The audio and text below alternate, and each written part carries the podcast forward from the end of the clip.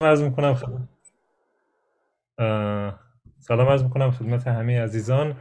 من افتخار دارم امروز که برنامه جلسه سخنرانی آفتاب رو خدمت شما معرفی کنم و از این جهت خیلی خوشحالم چون بهانه خیلی خوبیه که من کل جلسه رو با حضور داشته باشم و با دقت گوش کنم.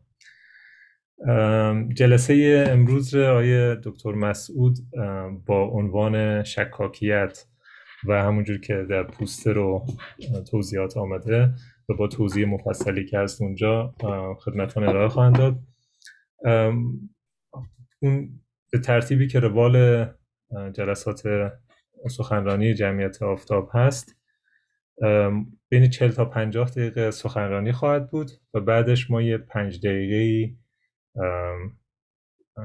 استراحت کنیم و بعد از اونم جلسه پرسش پاسخ من عذرخواهی می‌کنم. خودم معرفی نکردم. شاید بعضی از دوستانی که اینجا هستن با هم آشنا نباشیم. من مرتضی آبدینی فرد هستم و از ارادتمندان آی دکتر. اگر هر وقتی که صلاح میدنه داره دکتر شما بفرمایید شروع کنید و بعدم که دیگه حالا لازمه که من زمان یادآوری کنم یا نه دیگه هر وقتی که خود شما صحبت نه نه خودم زمان رو آره تمام شد و بعدش دیگه چیز می‌کنیم. استراحت و بعدم جلسه ادامه با پرسش و پاسخ. من دیگه خود چیز خودم میوت می‌کنم. مخلصم بفرمایید. خیلی ممنون. سلام عرض می‌کنم خدمت همه حضار محترم سروران گرامی و تشکر می‌کنم که در این عصر زیبای ادمونتون خلاصه بعد از یک ترکیبی از باران و نسیم و آفتاب و خلاصه یه احوال خیلی خوبی که هوا امروز داشته. شما این فرصت رو هم اختصاص دادید به برنامه گروه فرهنگی آفتاب. این سخنرانی که سخنرانی 18 هم از سخنرانی های ماهانه ماست موضوعش بهره معرفتی شکاکیته. من برای اینکه بتونم صحبت خودم رو منظم بکنم یه تعدادی اسلاید درست کردم که اون رو اینجا به اشتراک می‌گذارم. امیدوارم که به خوبی دیده بشه. برای اینکه بتونیم در واقع موضوع رو دنبال بکنیم عناوین بحث رو من گم نکنم. و هم این که به این سبب که شکاکیت یا اسکپتیسیزم از موضوعات خیلی قدیمی معرفت شناسی است و در واقع در یه دوره های از تاریخ فلسفه جزو اصلی ترین موضوعات فلسفه بوده. چندین دوره در طول تاریخ اینطور شده که تبدیل شده به یکی از اصلی ترین موضوعات فلسفه و موضوعی است. خیلی درازدامن خیلی شاخه های متعددی داره خیلی بحث های متنوعی داره و من برای اینکه بتونم در واقع در یه زمان محدودی یه بحثی ارائه بکنم که ارزش داشته باشه در واقع خودم رو محدود می‌کنم به یه سری موضوعات. و حالا این اسلایدان برای اینه که من در واقع بتونم مطلب به همون ترتیب که طراحی کردم دنبال بکنم. و این رو هم ابتدا عرض بکنم که نکاتی که خدمت شما خواهم گفت در واقع هر کدومیش سرفصل یه بحث خیلی مفصلی است و هر کدوم از اونها رو که به نظرتون رسید که جالبه که بیشتر بس بدیم یا روش صحبت کنیم یا خودتون روش نظری دارید مطالعه داشتید در واقع اینها رو در بخش گفتگو بیشتر بهش می‌پردازیم. و به همین دلیلم سعی می‌کنم که سخنرانی خیلی طولانی نباشه که وقت کافی برای گفتگو داشته باشیم. خب شکاکیت وقتی ما میگیم باید اول دقیقا منظورمون روشن باشه. شکاکیت هم که عرض کردم skepticism اصطلاح انگلیسیش هست و اصطلاح فارسی هم معادل نداره تا الان. به معنیش زیاد شک کردن یا مثلا وسواس داشتن یا حتی اصطلاح تشکیک هست مثلا تشکیک کردن در یه مطلبی. به معنی اینها نیست. این رو باید خوب دقت بکنیم. آدم در خیلی مسائل شک می‌کنه مثلا یه, یه چیزی رو قبول داره یا مثلا یه فرمول ریاضی رو شک می‌کنه میره دوباره اثباتش رو می‌بینه. یه چیزایی هست که ما اصلا نمی‌دونیم یه چیزایی هست که اصلا نمی‌تونیم بدونیم. اینا هیچ کدوم ربط به شکاکیت نداره. همینطور بحث اینکه کسی وسواس داشته باشه مثلا یه چیزی رو بیش از اون حد مورد نیاز چک بکنه مثلا و نتونه در واقع خاطر خودش رو جمع بکنه نتونه تصمیمی در یه موردی بگیره. این یه سری وضعیت های روانی حتی بیمارگونه به این شکل اینها هم ربطی به شکاکیت نداره. و همینطور اون اصطلاح تشکیک که گفتم اینکه یه کسی تشکیک به معنی فنی کلمه. اینکه مثلا یه نفر مطلبی ارائه می‌کنه شما تشکیکی می‌کنید یه اشکالی به یه جای از اون مطلب وارد می‌کنید. اینها هم ربطی به شکاکیت نداره. و همینطور این وضعیت روانی دیرباوری. یه سری افرادی دیرباورن یعنی برای اینکه یه حرفی رو باور کنن خیلی طول می‌کشه. شما خیلی باید اصرار بکنید. در مقابل افرادی که زود باورن خیلی راحت چیزی رو قبول می‌کنن. یا اینکه مثلا با یک قرینه ای با یه اویدنسی یه نفر میپذیره یه مطلبی رو یه نفر نمیپذیره. اینها هم ربطی به شکاکیت نداره. و همینطور اعتماد یا عدم اعتماد. آدمایی بدبینن به کسی اعتماد نمی‌کنن یا زود اعتمادشون به هم می‌خوره با سوء زن به دیگران مثلا نگاه می‌کنن. یه سری افرادی راحتتر اعتماد می‌کنن. همه اینها البته جاهایی در روانشناسی حتی شاید در معرفت شناسی یا کلا در فلسفه یه جاهایی به این موضوع پرداخته بشه. ولی هیچ کدوم زیل این عنوان شکاکیت نیست.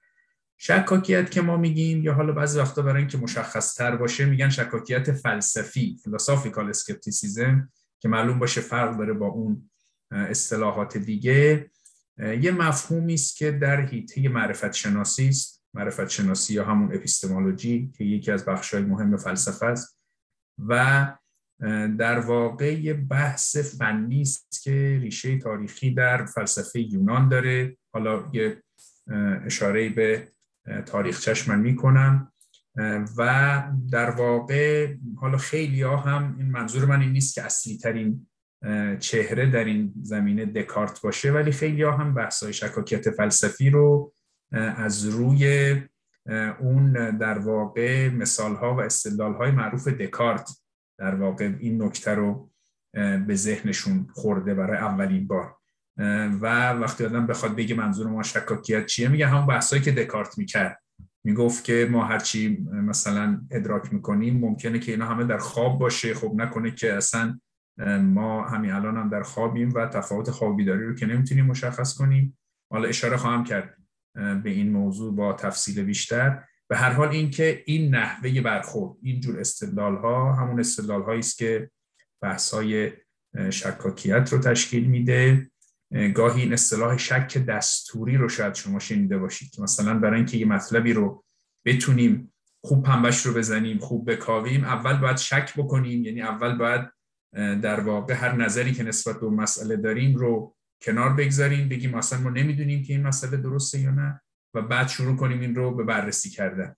اینها خب از یه سری کارهای دکارت به این ترتیب شهرت پیدا کرده هرچند همطور که ارز کردم منحصر به دکارت نیست. ولی به هر حال منظور من در واقع آشکار میشه که می‌خوام درباره چی صحبت بکنم. خب حالا به این ترتیب اگه بخوایم بگیم که دقیقا تعریف شکاکیت چیست؟ شکاکیت فلسفی یا به طور جزئی تر معرفت شناختی در واقع یه جور فعالیت استدلالی است. یعنی توی یه بحثی صورت می‌گیره. یه جور ذهنیت یا یه جور روی کرده روانی یا یه جور حالت رفتاری نیست. یه بحث استدلالی است. استدلال های خیلی مشهوری داره. استدلال های خیلی محکمی داره. به یه لحاظ حالا اینا خودش جالبه که استدلال شکاکانه در واقع استدلال متزلزلی نیست. گاهی استدلال های خیلی محکم و خوش ساختی هم داره به لحاظ منطقی. و این یه فعالیتی سامانمند یعنی یه فعالیت سیستماتیکی است که در معرفت شناسی رخ میده برای اینکه در واقع امکان تحقق معرفت رو به چالش بکشه امکان حصول باور موجه رو به چالش بکشه و می‌تونه در یه موضوع خاص باشه می‌تونه به طور کلی یعنی می‌تونه اینجوری باشه که اصلا امکان معرفت برای انسان وجود نداره معرفت به هیچ چیز. یا امکان حصول باور موجه به هیچ چیز وجود نداره یا یه موضوع خاص. ما مثلا کسانی رو داریم که بحث‌های شکاکانه مطرح می‌کنن در حوزه علوم تجربی کاری به بقیه مسائل ندارن. فقط در مورد در واقع تجربه انسان و فرض بفرمایید بحث‌های استقرایی که بر مبنای تجربه است. مثل مثلا بحث‌های شکاکانه هیوم که بیشتر متمرکز روی اون بود. می‌تونه بحث‌های شکاکانه صورت بگیره حتی در مورد ریاضیات که مثلا مفاهیم و موضوعات ریاضیات اینا نمی‌تونن وجود خارجی داشته باشن. بحث می‌تونه حالت شکاکانه داشته باشه. بحث های شکاکانه خیلی مشهور در حوزه اخلاق داریم در فلسفه اخلاق که یا معرفت اخلاقی رو به چالش می‌کشه یا واقعیت در واقع گزاره های اخلاقی رو به چالش می‌کشه. اینها همه استدلال های شکاکانه است. پس شکاکیت که ما در موردش صحبت می‌کنیم فرم استدلالی داره و یه استدلال هایی است که معرفت رو یا باور موجه رو به چالش می‌کشه در یه موضوع خاص یا به طور کلی کل معرفت انسانی رو. این که من گاهی معرفت و باور موجه رو هم از هم جدا می‌کنم این رو اشاره بکنم که معرفت که در واقع ما جایگزین نالج می‌کنیم و یه اصطلاح در فارسی هم همین معرفت بیشتر حالت فنی به خودش گرفته به صورت یه ترم استفاده میشه. بعضی ها هم مثلا از دانش یا دانایی استفاده می‌کنن ولی خب چون اونا زیاد در متون فلسفی استفاده نشده گاهی یه مقداری گیج کننده است. به حال معرفت همون همون نالج. و مشهورترین تحلیل این که معرفت چیست اینه که معرفت باور صادق موجهه یعنی اینکه یه کسی باوری نسبت به یه امری داره و این باورش صادقه. یعنی واقعا هم اون مسئله به همون ترتیب هست و این باورش موجهه. یعنی اون شخص در واقع این باور رو به صورت تصادفی در واقع بر نگرفته. مثل اینکه من باور دارم که امروز شنبه است. خب همه شما هم می‌دانید که امروز شنبه است ولی اینجوری نیست که این اتفاقی رخ داده. من چون به تقویم نگاه کردم یعنی موجهم. یه جاستیفیکیشنی دارم. چون به تقویم نگاه کردم میگم امروز شنبه است. پس میشه به این باور من که امروز شنبه است در واقع اطلاق معرفت کرد. حالا چون تو بحثای معرفت شناسی در واقع دعوای خیلی قدیمی بر سر این هست که آیا معرفت معادل باور صادق موجه هست یا نیست یا اینکه عنصر دیگری هم باید در تحلیلش وارد بشه از این جهت توی بحثای شکاکیت اینا رو جدا می‌کنن. گاهی بعضیا به معرفت به عنوان یه مفهوم در واقع حمله می‌کنن. گاهی به باور موجه. یعنی کاری نداریم که شما باور موجه رو معادل معرفت می‌گیرید یا نه. ولی به هر حال شما اصلا یه باور موجه که یعنی من یه باوری دارم حالا صرف نظر از صدقش و من جاستیفاید هستم در اینکه این باور رو دارم. اصلا میگن همچین چیزی امکان نداره. خب به هر حال این که استدلال شکاکانه کدومی که از اینا رو در نظر بگیره خب این باز توی تقسیم بندی ها میاد. من اینجا یه تقسیم بندی کردم که در واقع روشن بکنم فضای کلی رو. حالا بعد البته ما به یک یک موردی از اینا خواهیم پرداخت یا حالا به یکی دو موردش. یه نکته این که یه تقسیم بندی هایی می‌کنن استدلال شکاکانه رو از حیث دامنه و از اینا من اشاره کردم وقتی که داشتم تعریف می‌کردم. اگر بحث شکاکانه مربوط به یه موضوع خاص باشه مربوط به تاریخ باشه مربوط به اخلاق باشه اینها میشه محدود. اگر که مربوط به کلیت معرفت باشه یا کلیت باور موجه که اصلا اساسا انسان می‌تونه معرفت کسب کنه یا می‌تونه باور موجه داشته باشه اون در واقع مطلق. و حالا گاهی میگن مثلا شکاکیت می‌تونه local باشه یا می‌تونه global باشه؟ بعضی وقتا میگن مثلا می‌تونه limited باشه یا unlimited باشه. اینها دیگه حالا اصطلاح های مختلفی است. من فکر می‌کنم محدود و مطلق نشون میده که چه ماهیتی می‌تونه داشته باشه اون استدلال. و اینکه به لحاظ بردش یعنی که حالا این استدلال می‌خواد بره خودش رو به کجا برسونه همونطور که گفتم گاهی معرفت رو در واقع مورد حمله قرار میده. گاهی باور موجه رو گاهی حتی باور معقول رو. باور معقول یه سطح ضعیفتری از باور موجهه. حتی کسی ممکنه که توجیه یا جاستیفیکیشن نداره برای باور خودش ولی به هر حال به شکل معقولی این باور رو کسب کرده. می‌تونه هر کدوم از اینها رو مورد حمله قرار بده. به لحاظ هدف هم گاهی هدف بحث‌های شکاکانه معرفت شناختی است. یعنی در نهایت کل بحث قراره که توی همین فضای معرفت و باور و توجیه و اینها بگرده. گاهی هدف نهاییش وجود شناختی است. مثلا یه سری استدلال های شکاکانه در متافیزیک وجود داره که هدف نهاییش اینه که در واقع وجود اذهان دیگر رو به چالش بکشه. اینکه من خودم احساس می‌کنم که ذهن دارم درون خودم در واقع من دلیل قطعی ندارم که دیگران هم ذهن دارن. ممکنه دیگران همه مثل ربات هم مثلا. هیچ احساسی ندارن. من این که خودم از درون احساس دارم این رو تعمین میدم به دیگران. یکی از بحثای شکاکان است. خب این بحث در واقع در نهایت هدفش هدف معرفتی نیست. در نهایت هدفش اینه که توی متافیزیک توی آنتولوژی به اصطلاح توی وجود شناسی یه چیزی رو انکار بکنه مثل انکار اذهان دیگر. یا اگر شنیده باشید اصطلاح های شکاکانه هست که به کلی وجود جهان خارج رو انکار می‌کنه.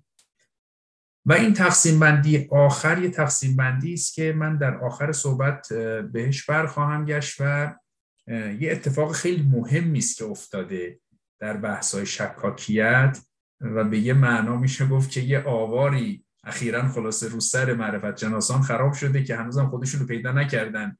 دست رو گم کردن. اینکه همیشه بحث‌های شکاکانه بحث‌های پیشینی بوده بحث‌های عقلی بوده. یعنی ما استدلال هایی می‌کنیم مثل اون استدلال های دکارتی مثل استدلال هایی که شکاکان دوران یونان داشتن و تا همین استدلال های که مثلا خیلی در دهه های اخیر مثلا تامس نیگل داشته. اینها همه خب یه فرمی بوده از بحث های شکاکانه که همه فیلسوفان و معرفت شناسان بهش عادت داشتن. بیش از دو هزار سال.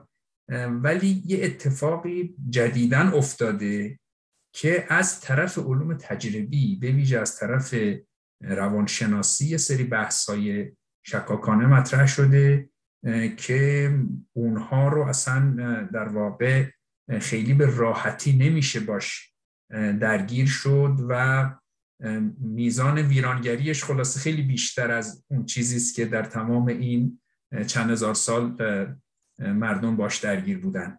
اینها رو بهش میگن در واقع استلال های شکاکانه تجربی و خیلی اخیره. تو خیلی از تکس ها هم هنوز نیمده حالا من به این برخواهم گشت. این رو گذاشتم برای آخر صحبت که در واقع مطمئن باشم شما تا آخر صحبت رو دنبال می‌کنید. یه تاریخچه مختصری خدمت شما عرض بکنم. یه اصطلاح یه تقسیمی ممکنه خیلی شنیده باشید که شکاکان در واقع بر دو دستن شکاکان پیرهونی و شکاکان آکادمیک. این رو خدمت شما عرض بکنم در واقع شروع تاریخچه هم هست. این پیرهون حالا یا بگیم پیرون یه خورده حالا به حال تلفظ یونانی و انگلیسی و فارسیش ممکنه با هم متفاوت باشه ولی پیرهونی رو الان خب تو فارسی به کار می‌برن به این ترتیب. ایشون پیرهون اسم شخصه حدود قرن سوم قبل از میلاد. میزیسته و یکی از در واقع سر سرسلسله های شکاکیت ایشون استدلال می‌کرده که همه گزاره ها و نقیزشون به لحاظ استدلالی و با در نظر گرفتن شواهد و قرائن اینا در واقع همترازن. یعنی این که من بگم که الان روزه و اینکه بگم الان روز نیست میشه به یه ترتیبی نشون داد که برای هر دوی اینا به اندازه کافی میشه استدلال و قرینه و شاهد پیدا کرد و بنابراین این که من در واقع این باور رو که الان روزه ترجیح بدم به این که الان روز نیست یعنی در واقع گزاره پی رو ترجیح بدم به گزاره نات پی این در واقع به اندازه کافی پشوانه عقلی نداره. و به همین سبب ما روی کرد معرفتیمون در قبال همه گزاره های عالم در قبال همه باورهای ممکن عالم باید تعلیق باور باشه چون ما به یه گزاره می‌تونیم باور داشته باشیم. بگم من گزاره P رو باور دارم. می‌تونیم گزاره رو انکار کنیم که به اصطلاح اینجوری میشه که بگم من به نقیض P باور دارم. می‌تونیم هم تعلیق باور کنیم. بگم من بین P و not P در واقع اینجا تعلیق باور می‌کنم. Suspension of judgment. و این البته مسئله مهمی است. ما همیشه توی بحثای منطق کاربردی به دانشجوها میگیم. میگیم کسی شما رو گیر نندازه بگن یا این کارو باید بکنی یا اون کنی یعنی یا بعد این حرف رو بپذیری یا بعد رد کنی. شما همیشه گزینه سومی هم داری بگی هنوز به نتیجه نرسیدم. و در واقع این خودش یه جور بولی کردن فکری به شمار میره که به یه نفر بگن این حرف رو یا قبول داری ثابت کن. اگر مثلا ثابت نمی‌تونی بکنی پس انکار کن. ممکن نفر بگه من نمی‌تونم الان ثابت کنم ولی در انکارش هم هنوز به نتیجه نرسیدم. بنابراین تعلیق باور می‌کنم شکاکان پیرهونی نظرشون این بود که تنها راهی که ما در برخورد با همه باورها داریم تعلیق باوره. شکاکان آکادمیک در واقع یه نسل بعدتری بودن که اینم که بهشون میگن آکادمیک به خاطر اینکه بیشترشون در آکادمی افلاتون در واقع درس خونده بودن. اینکه گفتم نسل بعدتر هر دوی اینها تا چند قرن بعد از میلاد هم همچنان فعال بودن. یعنی 400 500 سالی فعال بودن. ولی خب اون شکاکان پیرهونی یه مقدار قبلتر از بود. شکاکان آکادمیک در واقع یه مقداری یه جور جزمگرایی در خود شکاکیتشون بود. این خودش یه خورده پارادوکسیکاله. یعنی می‌گفتن که این تعلیق باوری که ما می‌کنیم اینجوری نیست که بگیم خب حالا یه نفر بپرسه خود همین بحث شکاکیت شما چی میگی؟ پیرهونی ها می‌گفتن خب خود همین رو هم ما تعلیق باور می‌کنیم. یعنی ما میگیم که بهترین راه برخورد با همه باورها تعلیق باوره. ولی روی همین هم ما خیلی قسم نمی‌تونیم بخوریم به خاطر اینکه وقتی ما میگیم هیچ چی رو نمیشه ثابت کرد خب خود همین رو هم نمیشه ثابت کرد. کاکان آکادمیک تفاوتشون این بود که می‌گفتن نه این رو میشه ثابت کرد. یعنی هیچ چیزی رو نمیشه ثابت کرد ولی این رو این ادعا رو که هیچ چیز رو نمیشه ثابت کرد اینو میشه ثابت کرد. اینو ما خیلی دلایل قطعی میاریم اینو ثابت می‌کنیم. این تفاوت اینها بود. در دوران در واقع وقتی که فلسفه و علم داشت وارد دوران مدرن می‌شد و دکارت هم در یکی از نقاط آغازین چرخش بشر به سمت دنیای جدیده دکارت یک رساله ای داره که اونجا در واقع اصل هدفش ایجاد یا یافتن یه دانش یقینیه. بعد میگه حالا برای اینکه ما ببینیم که دانش یقین رو چجوری میشه پیدا کرد اول باید یه نگاهی بکنیم باورهای خودمون در نظر بگیریم. خیلی از باورهای ما خرافی خیلیش بیپایه است خیلیش یه دوره داشتیم یه دوره کنار گذاشتیم. معلوم میشه که دستگاه معرفتی ما خیلی دستگاه محکمی نیست. برای اینکه ما ببینیم چجوری برخورد بکنیم با ساختار معرفت خودمون ما اول همه باورها رو هر چی میشه در شک کرد بذاریم کنار بعد شروع می‌کنه استدلال های شکاکانه و نشون میده که به همه چیز میشه شک کرد. بعد همه رو می‌ذاره کنار بعد از اونجا در واقع با یه حرکتی که از تو خود همین استدلال که همون من میاندیشم پس هستم که همه شنیدید از اونجا اینو استخراج کرد که میشه یه نقطه یقینی پیدا کرد. و بنابراین هر چیزی رو که از اونجا می‌تونی از اونجا به بعد بریم جلو دیگه اونا یقینیه. یعنی برای دکارت در واقع شکاکیت یه دالانی بود که خودش رو به یقین برسونه. و بعد هم می‌دونید که دکارت در واقع یه عقلگراست یه راسیونالیست به اصطلاح. یعنی اینکه معتقده که یقینیات فقط از طریق عقل به دست میان و در همه معرفت های تجربی همچنان میشه شک کرد مگر اینکه پشتوانه عقلی داشته باشه. و بعد اون تقسیم بین عقل گرایان و تجربه گرایان به وجود اومد و برخوردهای متفاوتی که با بحث شکاکیت داشتن. در دوران معاصر من فقط حالا چند تا نقطه رو گفتم که در واقع نشون بدم این روند همیشه ادامه داشته. در دوران معاصر خب شکاکیت خیلی جدی گرفته شده. اینکه یه کسانی با استدلال های شکاکانه برخورد بکنن یعنی سعی کنن رد کنن یا دفع کنن یا کنترل کنن که من توضیح خواهم داد. این خب یه امر رایجی بود از همون زمان یونان باستان تا الان. ولی خب یه کسانی هم که شکاکیت رو پذیرفتن یا استدلال های جدیدی برش دارن و یه دفاع در واقع معاصری از شکاکیت می‌کنن خب اینها هم یه فضای جدیدی رو باز کردن کسانی مثل تامس نیگل یا پیتر آنگر که حالا من بعد بیشتر بهشون اشاره خواهم کرد به هر حال اینها خب یک ماجرای جدیدی رو آغاز کردن که بحث جالبی است. تامس نیگل بیشتر از موضع subjectivity از این موضع که ما از به کلی نمی‌تونیم از subjectivity خودمون از سوژه بودن خودمون خارج بشیم. و به هیچ وجه هیچ ارتباطی بین سوژه و ابژه نمی‌تونیم برقرار بکنیم. در واقع یه موضع شکاکانه به این ترتیب داره. پیتر آنگر موضعش بیشتر relativist یه نسبی گراست. اینکه در واقع هر اون چی که هر کسی تصدیق می‌کنه و باور می‌کنه به خودش بستگی داره و بنابراین دو نفر ممکنه که دو تا موضوع رو به دو شکل متفاوت باور داشته باشن و تصدیق بکنن و نظر هر دو هم درست باشه در عین حال. این شکاکیت تجربی جدید رو هم که اشاره بش کردم حالا این رو در آخر توضیح کاملتری میدم. خب استدلال های شکاکانه خیلی متنوع بوده. من برای اینکه کم مشخص باشه که درباره چی داریم صحبت می‌کنیم یه نمونهش رو که به یه شکل کلی هم بشتم این قالبش رو اینجا خدمت شما میگم که حالا دیگه این رو خیلی چیزها رو تو این قالب گذاشتن و این استدلال رو پی به روز کردن. من این رو عرض می‌کنم مثال هاشو قالب کلی اینجوریه. یه استدلالی با دو تا مقدمه و خب یه نتیجه.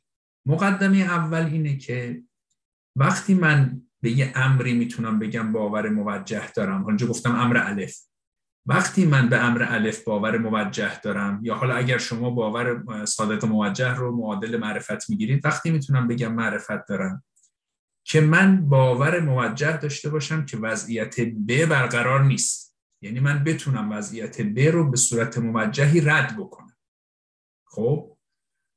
و مقدمه دوم اینه که خب من نمی‌تونم وضعیت ب رو به طور موجهی رد بکنم. نمی‌تونم باور موجه داشته باشم که وضعیت ب برقرار نیست. خب این استدلال یه استدلال خیلی, خیلی فرم در واقع منطقی ساده و محکمی داره هم استدلال در واقع رفع تالیه. که پس بنابراین باور من به امر الف هم موجه نیست. حالا منظورم از این امر الف و وضعیت ب چیه امر الف مثلا مثل مثل اینکه من الان باور دارم که اینجا نشستم دارم با شما صحبت می‌کنم. مثل اینکه باور دارم که مثلا خودکار روی میز من هست یک کتاب اینجا کنار من هست. اینا با این اشیاء خارجی رو من باور دارم که اینا وجود دارن دیگه. خب استدلال میگه که وقتی من می‌تونم به طور موجهی باور داشته باشم که یه میز الان جلوی من هست و روی میز یه کتاب هست که بتونم این رو رد بکنم که وضعیت ب برقرار نیست. وضعیت ب یه مثالش که حالا دکارت داشت خواب. من بتونم نشون بدم که من خواب نیستم. چرا؟ برای اینکه یه وقتی هم که من خوابم خب خواب می‌بینم که پشت هم میز نشستم و این کتابم روی میزه. خب؟ و وقتی تو خوابم اگه خودم از خودم بپرسم یا کسی از من بپرسه که آیا کتاب رو میز هست میگم بله. میگه باور داری؟ میگم بله. میگه شما خوابی؟ میگم نه. خب من نمی‌تونم تفکیک کنم بین حالت خواب و بیداری. چه بسا که همین الانم مثلا من بعدا بیدار بشم متوجه الان خواب بودم. بنابراین من هیچ وقت به طور موجهی نمی‌تونم این احتمال رو که من همین الان در خوابم رو رد بکنم. خب چون نمی‌تونم این احتمال رو رد بکنم پس حالا طبق اون در واقع قاعده منطقی رفع تالی. پس من اصلا همین باوری هم که دارم که این کتاب روی میز هست باور موجه نیست. برای این وضعیت به خب دکارت یکی بحث در خواب بودن رو مطرح کرد یونانی ها بحث های خطاهای, خس... خطاهای حسی رو خیلی مطرح می‌کردن. این که ما مثلا یه چوبی رو که در آب فرو رفته شکسته می‌بینیم این که ما مثلا یه جاده رو وقتی نگاه می‌کنیم فکر می‌کنیم در یه نقطه تمام شده. خیلی چیزای از این قبیل مثل اینکه ما دو تا ستاره رو تو آسمون می‌بینیم که اینا مثلا میلیون ها سال نوری با هم فاصله دارن ولی ما می‌بینیم که اینا دقیقا یه اندازن. یه مسائلی از این قبیل. و چون نمی‌تونیم یه چیزی رو که به درستی با حواس خودمون درک می‌کنیم با یه چیزی رو که حاصل خطای حسی ماست نمی‌تونیم اینا رو تفکیک کنیم بنابراین ما موجه نیستیم که بگیم که به طور کلی ما هیچ معرفتی داریم نسبت به اشیاء خارج. ممکنه همه معرفت ما نتیجه خطای حسی باشه. بعد از فیلم ماتریکس در واقع خیلی جاها دیگه وقتی که می‌خوان مثال بزنن اون رو میگن. میگن شما نمی‌تونی رد کنی که شما یه آدم در واقع گرفتار در ماتریکس نیستی. اون مثال مغز در خمره اومد که فرض کنیم دانشمندانی یه مغز آدمی رو در آوردن توی یک ظرف مایع در یه مایع شناور در ظرفی گذاشتن. و یه الکترودای بهش وصل کردن و دیگه شروع کنن کار کردن. مثلا القا می‌کنن که الان این شخص داره راه میره داره یه جایی صحبت می‌کنه مثلا اینها. حالا نکنه که من الان در اون وضعیتم و اینکه فکر می‌کنم الان رو صندلی نشستم. نه در واقع من یه مغزی هم در یک خمره.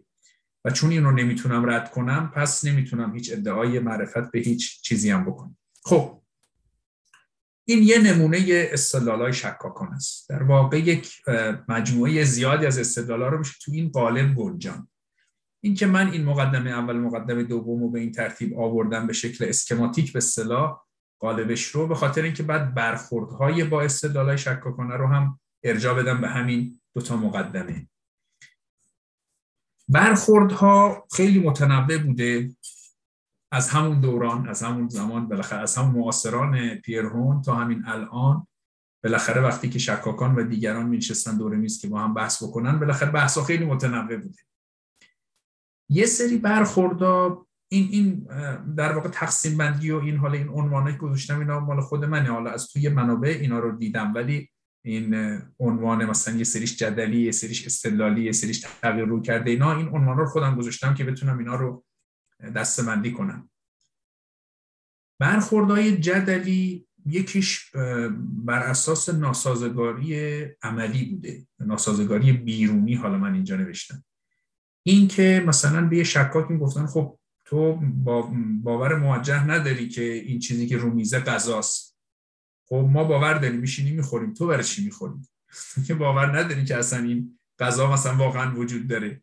تو که باور نداری که ما که اینجا نشستیم مثلا وجود داریم. برای چی سطح نشستی داری با ما داری حرف می‌زنی؟ این خب در واقع خیلی استدلال محکمی نیست. هرچند از یه جهتی یه مقداری کارسازه یه مقداری برای دفع مسئله است. و همینطور ناسازگاری درونی و ناسازگاری نظری که بگن خب آیا این استدلال شما شما رو به نتیجه میرسونه یا نه؟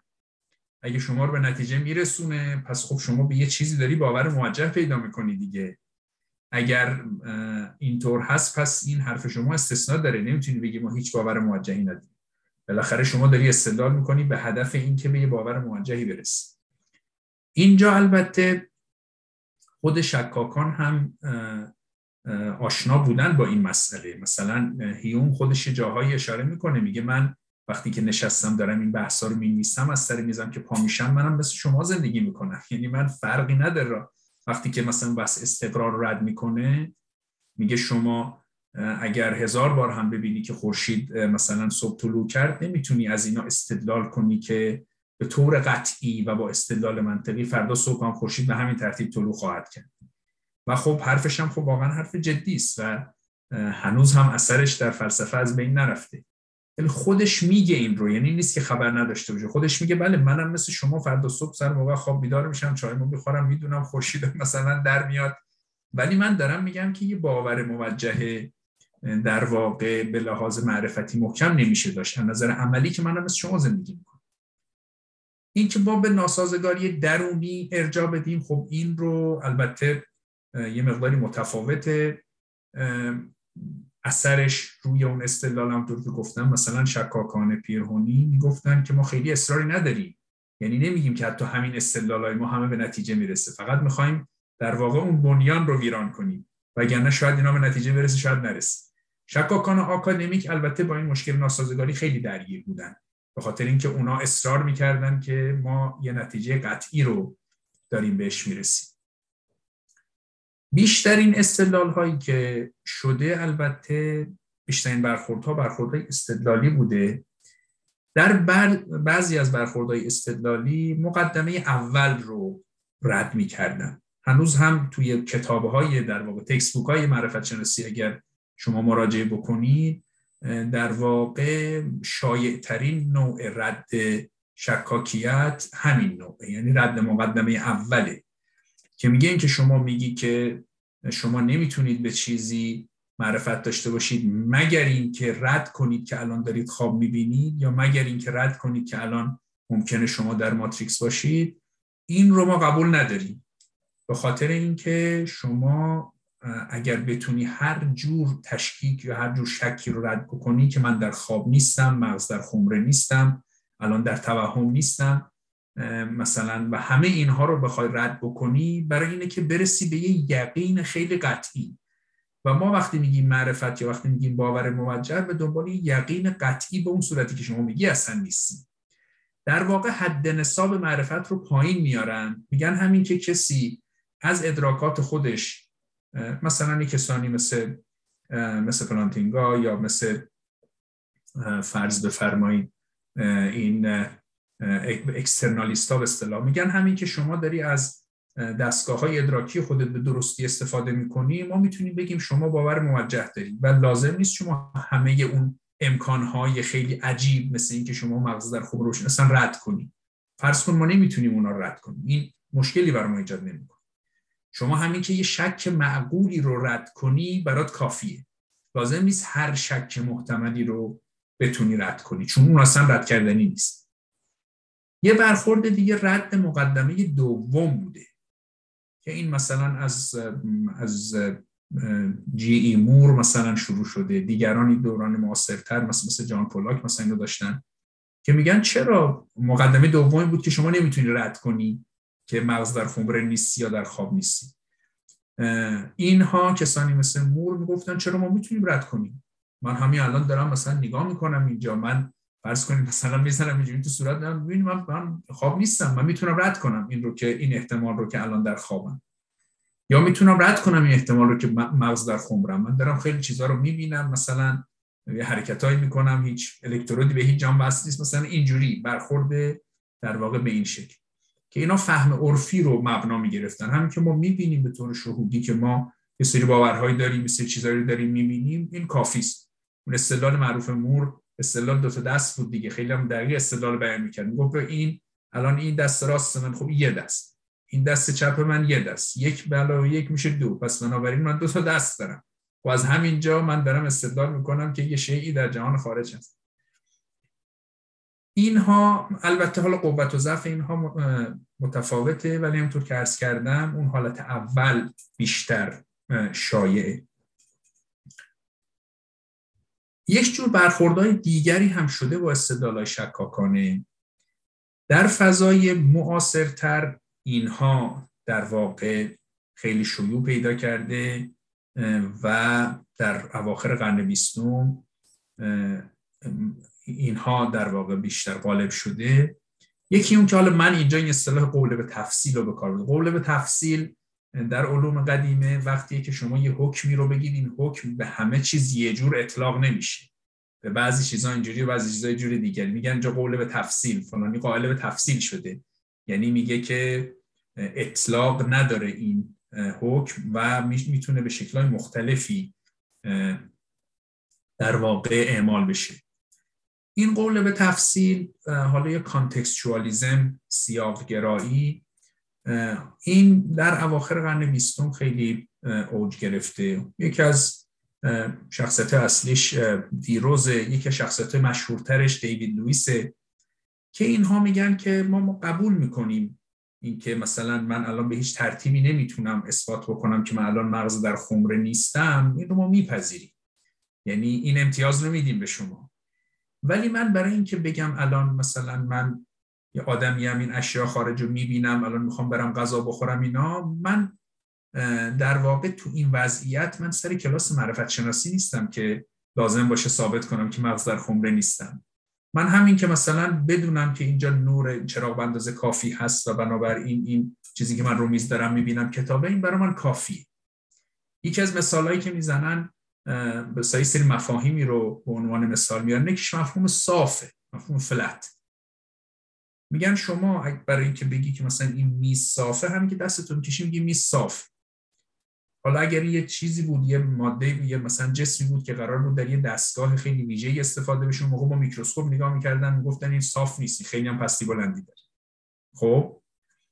اگر برای یه کار خیلی دقیقی می‌خواستن استفاده کنن با این میکرو... میکروسکوپ خیلی قوی تری مثلا نگاه می‌کردن یه چیزی رو که شما می‌گفتی صافه باز می‌گفتن صاف نیست پستی بلندی داره.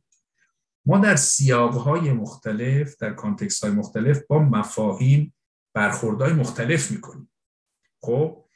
بعد وقتی ما مثلا یه نفر میگه که من این آب رو دارم می‌خورم مثلا از شیر آب ریختم و این آب تشنگی من رو برطرف خواهد کرد ما این رو میپذیریم. میگیم باور موجه داره بالاخره قبلا هم آب خورده یا هرچی از آب داره. ولی توی آزمایشگاهی مثلا یه مایه هست میگن این آب یا آب نیست اینا هی اینو مثلا با روش های مختلف آنالیز می‌کنن اینا. خب اون مربوط به فضای آزمایشگاهه. این مربوط به فضای خون است.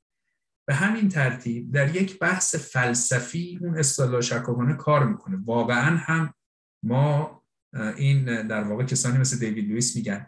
میگن واقعا هم وقتی انصاف خودمون رو میاریم وسط می‌بینیم راست میگه. ما نمی‌تونیم خیلی قطعی بگیم که مثلا ما مغز در خمره نیستیم. ولی ما از سر اون کلاس که میایم بیرون میریم تو مثلا بقیه بخش زندگی اونجا چرا؟ می‌تونم من باور موجه داشته باشم که من مغز در خمره نیستم یا آدم معمولیم. این بحث سیاق گرایی بحث مفصلی است و شاید آدم در یه جلسه مستقل بهش بپردازه. یکی نکته های مهمش اینه که در واقع کانتکستوالیزم یه بحث زبانی است. یعنی یه بحثی است که در فلسفه زبان بوده. الان اومده یه اتصالی برقرار کرده با معرفت شناسی و خود همین یه سری بحث و جدلهایی رو برانگیخته که آیا شما می‌تونی همچین کاری بکنی؟ شما بحث زبانی می‌کنی میگی در یه جمله ای که این میصاف است این جمله می‌تونه در زندگی روزمره درست باشه. توی یه کارگاهی که ما دستگاه صافی سنجی می‌ذاریم رو این کاذب باشه. خب؟ شما این بحث زبانی است. می‌خوای ببینی که هر جمله در هر کانتکسی چجوری شرایط صدقش مشخص میشه. با این بحث نمی‌تونی تکلیف معرفت روشن کنی. حالا به هر حال بحث زیاده ولی الان یکی از نظراتی است که ترند خیلی در واقع رو به افزایشی داشته حداقل تا اخیرا. از اون طرف هم یه کسانی هستن که اصطلاح های شکاکانه رو میپذیرن. یعنی میگن درسته. مثلا اصطلاح شکاکانه در مورد معرفت رو میپذیرن میگن اصلا ما هیچ وقت نباید ادعای معرفت بکنیم. ما همین که بگیم یه باور معقولی داریم کافی است. خیلی حد نصاب خیلی خیلی پایین معقولیت و توجیه برای ما کافی است. اصلا خیلی بالاتر از اون نمی‌تونیم بریم. و خب این یه جورایی کارو سخت می‌کنه. گاهی در زندگی عادی شما فرض بفرمایید که تو خیابون از یه نفر می‌پرسید ایستگاه اتوبوس کجاست؟ میگه مثلا یه چند قدم بالاتره. خب شما در واقع اگه کسی مته به خشخاش بذاره موجه نیستید اینو بپذیرید. شما نه اون شخص رو می‌شناسید نه اویدنس خیلی قوی دارید. ولی به طور معمول شما موجهید که فرض کنید که راست میگه چون خطر خیلی بزرگی هم درش نیست دیگه. میریم به حال اونجا و قاعدتا هم این شخص دلیلی نداشتی که به ما دروغ بگه. اینها در واقع برخوردهایی است که خیلی دیگه حد نصاب معرفت رو پایین میاره. یعنی نه تنها میگه یقین مورد نیاز نیست که اصلا ممکن نیست. حتی معرفت ممکن نیست حتی باور موجه هم ممکن نیست. همین یه باور معقول. معقول در این حد که یعنی شما خطر خیلی بدی برای خودت ایجاد نکنی. به هر حال برای سری دارو مثلا یکی گفت اینو بخور برات خوبه اینو خب راحت نپذیر. حتما به دکتر نشون بده. ولی وقتی رهگذری میگه ایستگاه اتوبوس مثلا سر خیابون هست دیگه شما بپذیرید. به این معنی. یعنی حد نصاب باور معمول رو بسیار میارن پایین در حد مثلا سازگاری. یعنی همین که باورهای شما با هم سازگاره دیگه این دستگاه باور شما معقوله و بنابراین دیگه خیلی بلند پروازی برای بالاتر از این نداشته باشه. اینا به هر حال بحثای جالبی است. خب من چون عنوان صحبت رو گذاشته بودم بهره معرفتی شکاکیت یه اشاره هم به بهره ها بکنم. خب شکاکیت یه مقداری بحث تلخی به نظر می‌رسه. یه مقداری خسته کننده است یه مقداری گیج کننده است. یه مقداری در واقع آدم دوست نداره خیلی خودش درگیر این موضوع بکنه. و یه چیزی است که به جای اینکه یه چیزی به آدم اضافه کنه یه چیزی از آدم کم می‌کنه دیگه. می‌خواد بگه خیلی از باورهایی که شما داری در واقع موجه نیست. اما واقعیت اینه که به خود معرفت شناسی که حالا اصلا اون دیسیپلین نیست که به دنبال در واقع تبیین معرفت خیلی خدمت کرده. و الان توی کتابای معرفت شناسی که شما همیشه مثلا یه بخشهایی به عنوان منابع معرفت می‌بینید که روی ادراکات حسی و اینها کار می‌کنن و یه بخشایی می‌بینید که حالا معرفت رو تقسیم می‌کنن به معرفت استدلالی و معرفت حسی و معرفت شهودی و اینها.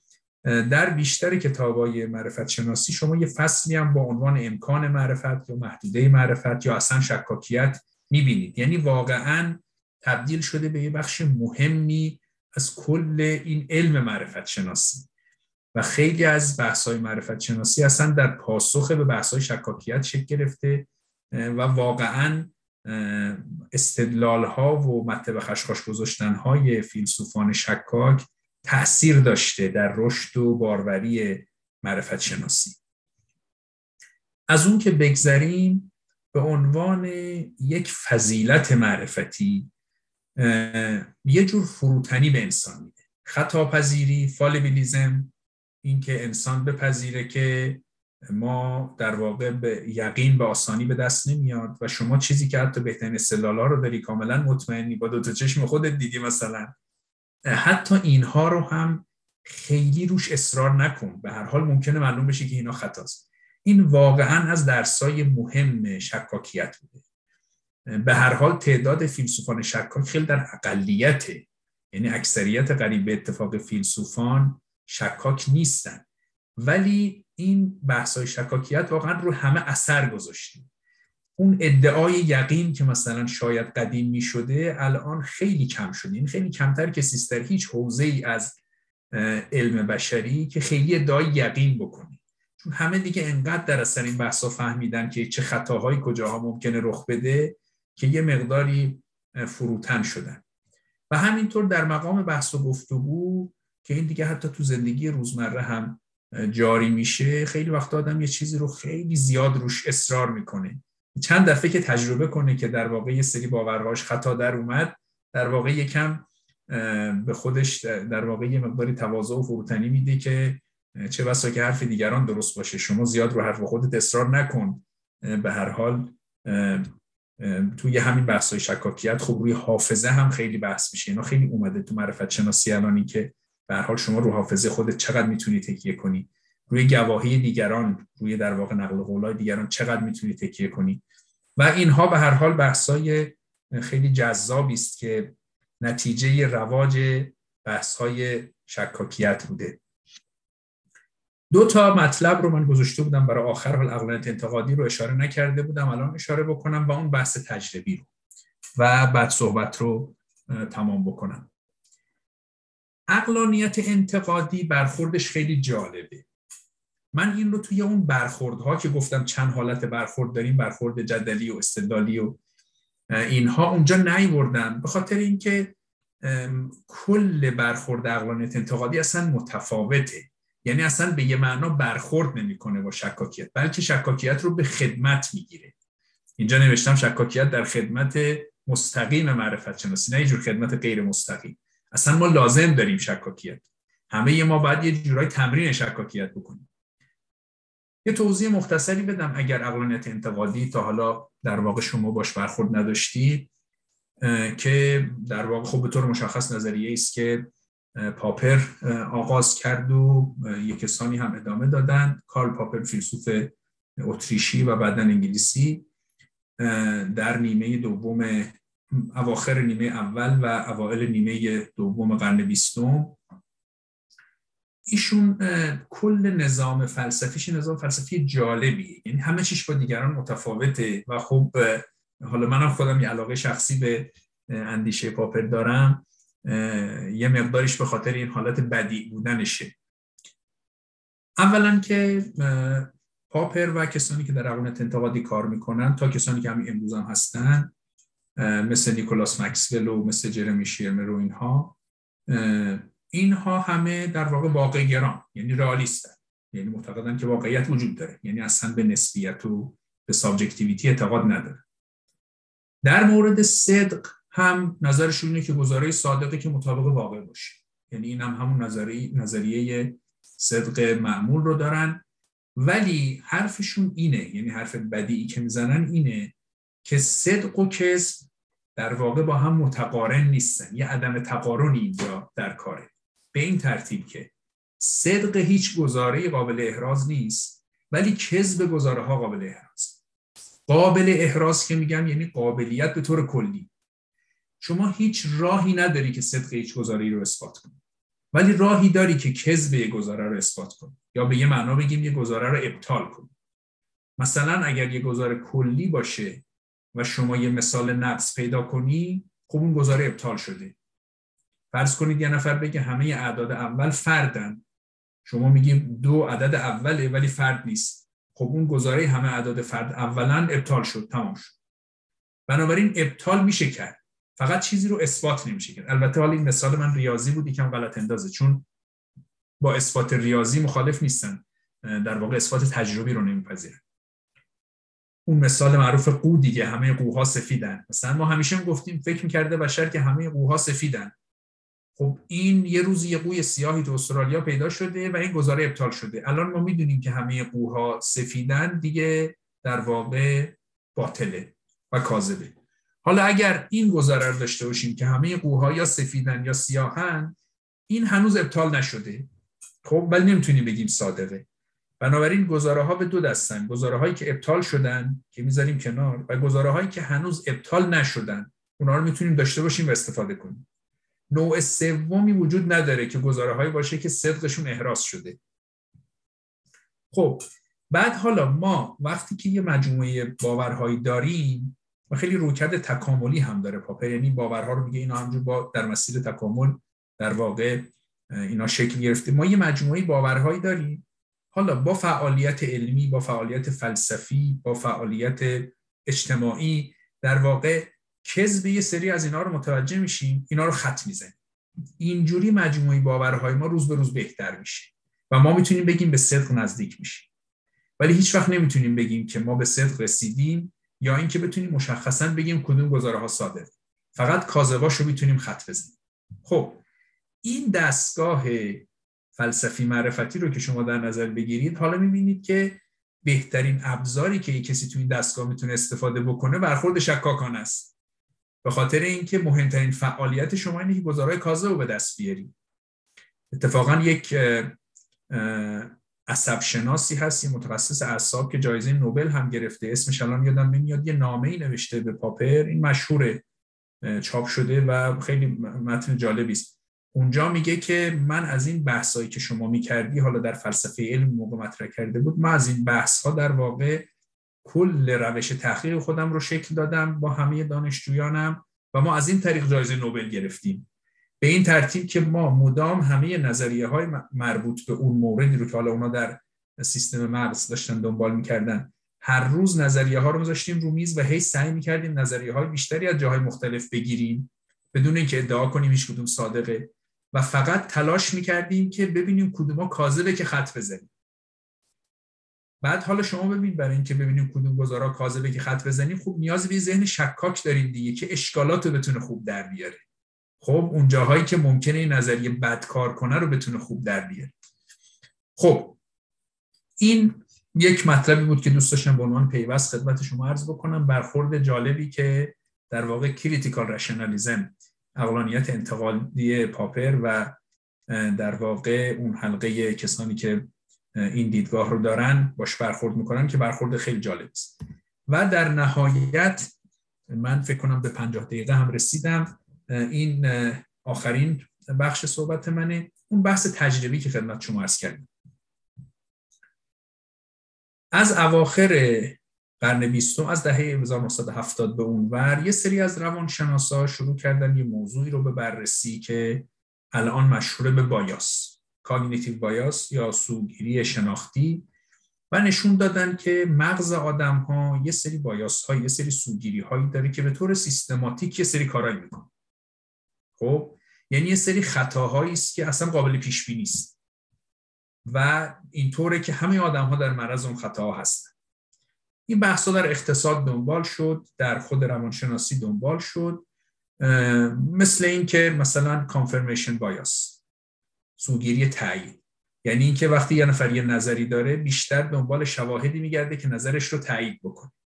مطابق همین چیزی که من از پاپر گفتم در واقع این معلومه که در در علمی روش خطاست. چون شما هر چه اویدنس به نفع خودت جمع کنی چیزی رو ثابت نمی‌کنه. باید ببینی که اویدنس به در واقع به زیان نظر شما وجود داره اینجور بایاس ها در متدولوژی علم بررسی شد در روانشناسی بررسی شد و هنوز هم ادامه داره. خیلی هم وسعت پیدا کرد. همین که شما مثلا به افرادی که می‌شناسی راحتتر اعتماد می‌کنی یه چهره که برات آشناس زودتر مثلا باشه ارتباط برقرار می‌کنی. اون هیلو افکت که شنید خودش جور سوگیری شناختیه. یه نفر بیاد پشت تریبونی با یه ابهتی وایس مثلا شروع کنه به صحبت حرفاش باورپذیرتره تا یه نفر که مثلا خیلی با یه حالت بیحالی وایستاده باشه و حرف بزنه. اینا همه سوگیری های شناختی این سوگیری های شناختی رو یه سری از فیلسوفان از یه جایی در واقع متوجه شدن که اینا می‌تونه بحثای شکاکانه خیلی عجیبی را بندازه. و خب یکی از مشهورترینشون که یه literature بزرگی رو به راه انداخته همین خانومی است که عکسش اینجاست جنیفر ساول. که ایشون از خیلی از این بحث هایی که تحت عنوان cognitive bias مطرح بود بحث های سوگیری های شناختی اینها رو آورد توی معرفت شناسی عنوانی که ایشون بیشتر استفاده می‌کنه سوگیری پنهانه implicit bias یه مطالعه هست. الان من یه مثلا مثالایی می‌زنم خدمتتون. مثالا تکان دهنده است. یه سری سی وی به صورت فیک به صورت تقلبی یه سری رزومه درست کردن. رزومه ها رو در واقع داپلیکیت کردن. یعنی یه تعدادی رزومه رو ضرب در دو کردن. هر کدوم از اینها رو یعنی یه رزومه مشابه رو الف و بش رو یکیش رو اس یه اسمی روش گذاشتن که یه کسی وقتی می‌خونه یه آدم امریکایی این اسم یه اسم معمول یه آدم سفید پوسته. اون یکی کپی این رو هم یه اسمی بالاش گذاشتن که اسم معمول یه آدم سیاه پوسته. بعد اینها رو برای صد تا کمپانی فرستادن و گفتن که مثلا مثل این نامه که مثلا این شخص می‌خواد بیاد اینجا استخدام بشه. برخورد افراد با رزومه هایی که با نام های مشابه نام های سفید پوستی بود بسیار متفاوت بود با اونهایی که مشابه نام های سیاه پوستی بود. مثال دیگر اینا خیلی وسیع الان تو لیترچر خیلی زیادی داره. مثال دیگر یه کسانی که چهره سفید پوست داشتن حالا اینا به عنوان کیس دیگه اینا رو استفاده کردن. یه چیزی دستشون بود که شخص نمی‌تونست از دور تشخیص بده. و از افراد میپرسیدن که این شخص چی دستشه. معمولا افراد می‌گفتن این گوشی تلفن احتمالا یا مثلا کیف عینک یا همچین چیزی. بعد عین همون شی رو دستی کسان سیاپوس دادن و دسته افرادی که قیافه مسلمون داشتن. اینا دقیقا حالا مطالعه است که تو امریکا انجام شده. با همون فاصله با همون شرایط و افرادی گفتن الان این شخص چی دستشه؟ خیلی از اونا گفتن این تفنگ دستشه. این در واقع بر اساس یه سری پیش ذهنی هایی که افراد دارن این قضاوت دارن که مثلا مسلمان تروریستن یا این قضاوت دارن که مثلا سیاپوستا کار بلد نیستن. بر اساس این یک چیز کاملا مشابه رزومه که متنش عینا یکیه. یا شیء مشابه دست دو نفر رو به طور متفاوت قضاوت کرده. این خانم جنیفر سال این مثال ها رو جمع کرد از روانشناسی آورد گذاشت در دامان معرفت شناسان و گفت حالا شما بفرمایید. شما حالا ثابت کردید که مغز در خمره نیستید ثابت کردید که تو ماتریکس نیستید. چجوری صاحب می‌تونید اصلا جدا کنید که چه باوری از توی این بایاس اومده بیرون چه باوری تحت بایاس نبوده؟ تمام روانشناسان و مغزشناسان دارن میگن که ما کاملا تحت اثر این بایاسا هستیم. هیچ کاریش هم نمی‌تونیم بکنیم. خودمونم به هیچ ترتیبی نمی‌تونیم تشخیص بدیم. حالا شما اینو چیکارش می‌کنیم یه گونه دیگری من اینو خیلی سریع بگم که حالا این شخصی که اینور هست عکسش آقای مارک آلفینو ایشون از این بیشتر استفاده کرد. که عنوانش هم epistemic situationism گذاشته موقعیت زدگی معرفتی من خودم ترجمه کردم.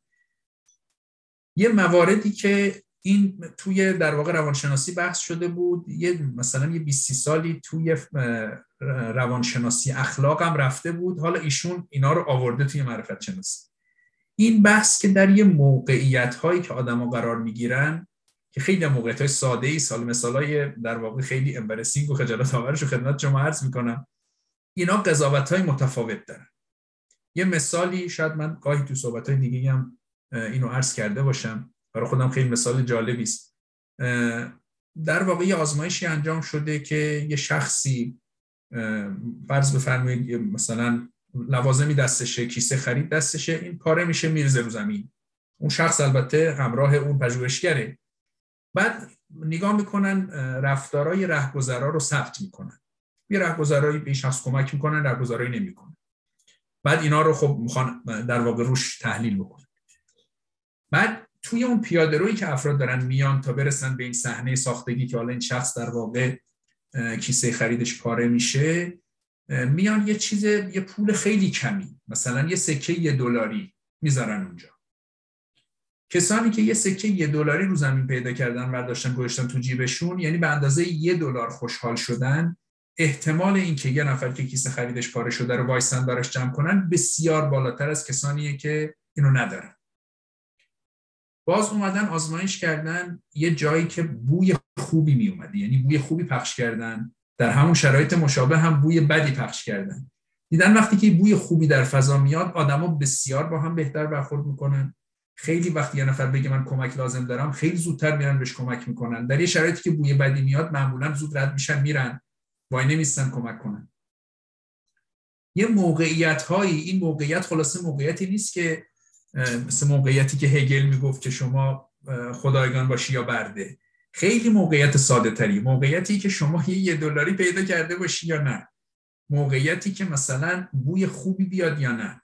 یا روی سری قاضی که یه سری پرونده رو بررسی می‌کردن دیدن وقتی که گرس نشونه بیشتر نظر منفی میدن تا بعد از مثلا که رفتن لانچ بریک و برگشتن. این کاملا آمار خیلی مفصلی داره.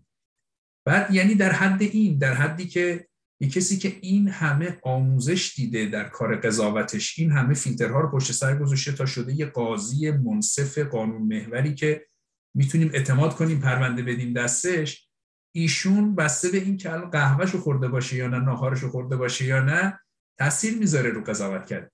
حالا اینها رو میگم آوردن و گذاشتن جلو معرفت شناسا گفتن حالا الان بیاید ببینید تو این دیگه چی می‌تونید در بیارید.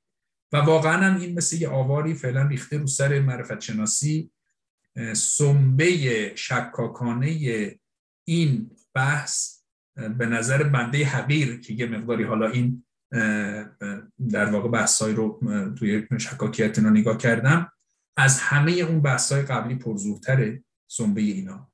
و به نظر من برخورد باش از همه قبلی ها سختره و حالا باید دید که رفته رفته چجوری با این مسئله برخورد خواهد شد. خب من اینجا صحبت خودم رو تمام می‌کنم. در واقع یه مروری کردم به بحث ها و حالا ممکنه توی اون که گفتم نکاتش برای شما جالب بوده باشه که بگیم در واقع بفرمایید و من بیشتر روش توضیح بدم. من تشکر می‌کنم. این اسلاید آخر رو گشتم تشکر و اعتظار تشکر می‌کنم از تحمل و تعمل شما. اعتظار هم بابت اینکه احتمالا چیزی گیرتون نیمد ولی خب توسل می‌کنم به این جمله الان چالمرز. الان چالمرز هم حالا در پرانتز خودش یک از شاگردان پاپره. به این جمله که we start off confused and end of confused on a higher level. یعنی الان اگر شما کانفیوز هستید حداقل سطحش یه مقداری بالاتر از یک ساعت پیشه. و به هر حال اینجوری عذر من رو بپذیرید. خب صحبت من تمام است. خیلی ممنون. اول خسته نباشین. من خواستم بگم که خوابمان پراندی اما شما جمله بهتری انتخاب کردین برای اثرش. خیلی عالی. خسته نباشین. دست شما در نکنه. پس اگر موافق باشید یه پنج دقیقه استراحت کنیم. این لینک زوم هم قطع نمی کنیم همجا نگه میداریم که چایی یا استراحتی خواست بکنید. بعد از پنج دقیقه جلسه یعنی ادامه جلسه رو با پرسش پاسخ شروع می‌کنیم. بسیار عالی.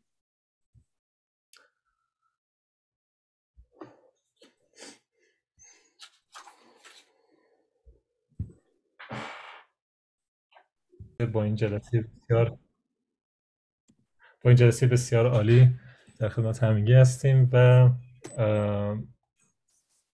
می‌تونیم بخش مربوط به پرسش پاسخ شروع کنیم. و اگر سوال دارید به هر دو شکل هم از این قسمت reaction می‌تونید raise hand انتخاب بکنید یا دوربینتون رو روشن کنید و عملا دستان رو بلند کنید.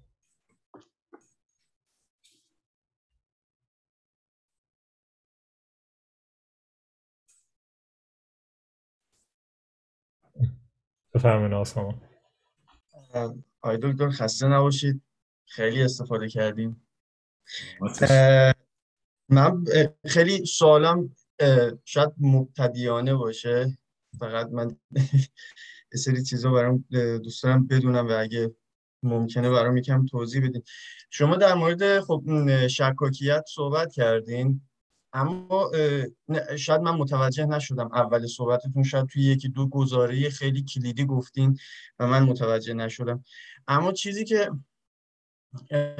توی بستر صحبت شما بود این بود که بحث شکاکیت فرض مسلم گرفته شده بود. و اینکه سوال من اینه که اصلا چرا شکاکیت به وجود میاد؟ یعنی اصلا ابتدای امر چرا ما یک چیزی به نام چرا شک می‌کنیم اصلا؟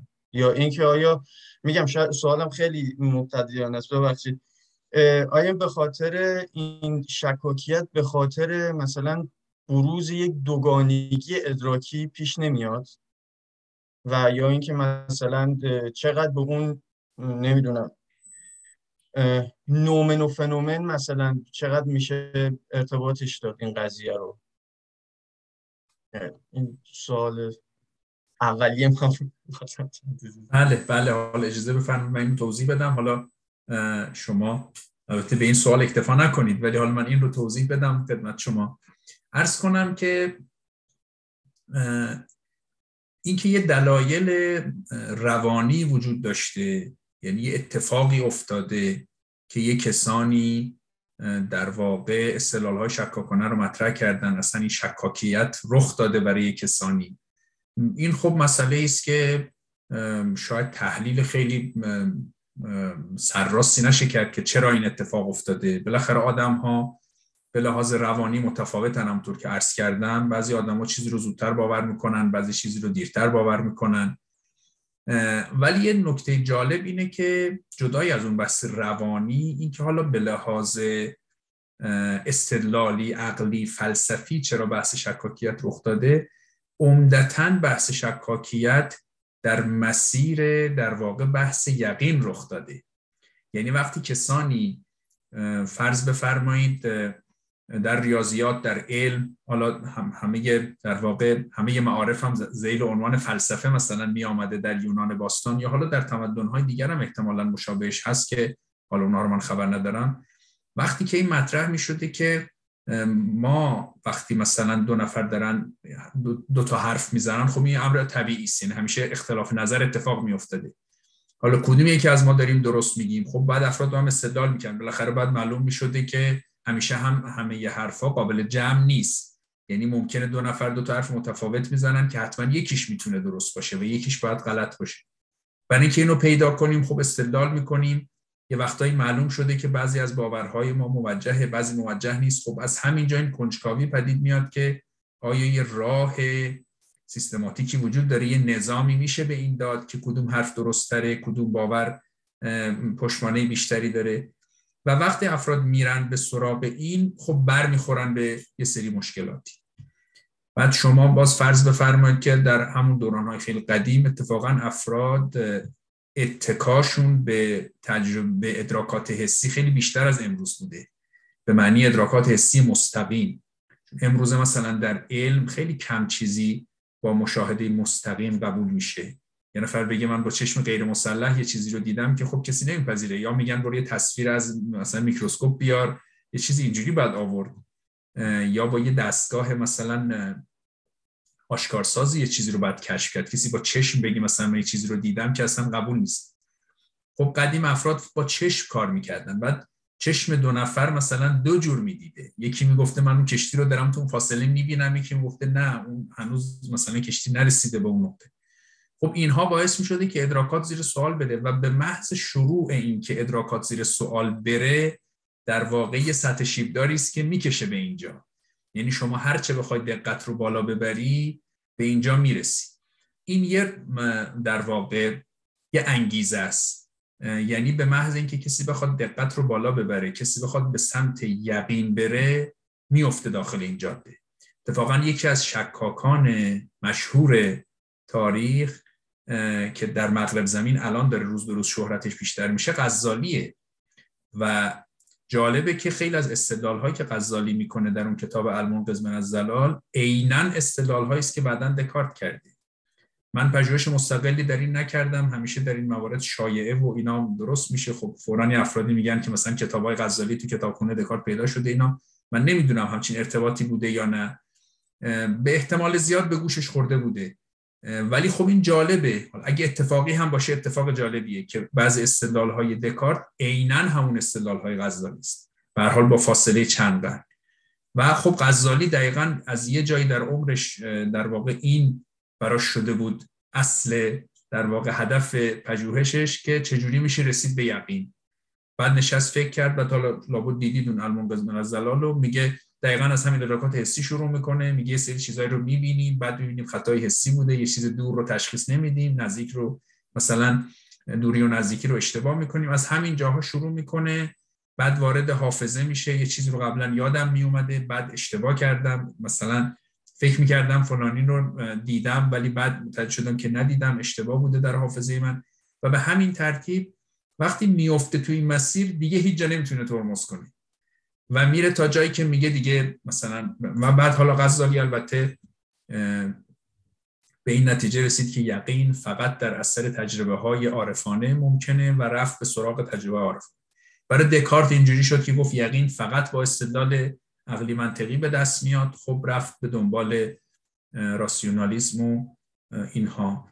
یک نکته ای که شاید حالا کلیدی باشه الان در واقع وارد بحث تفصیلیش نمیشیم ولی شاید یک کلیدی باشه که بشه آدم روش مطالعه بکنه. نکته جالبی است که شما یه اشاره کردید که شاید به خاطر این در واقع کشمکش بین نومن و فنومن عین این نکته رو تامس نیگل یه جایی اشاره می‌کنه.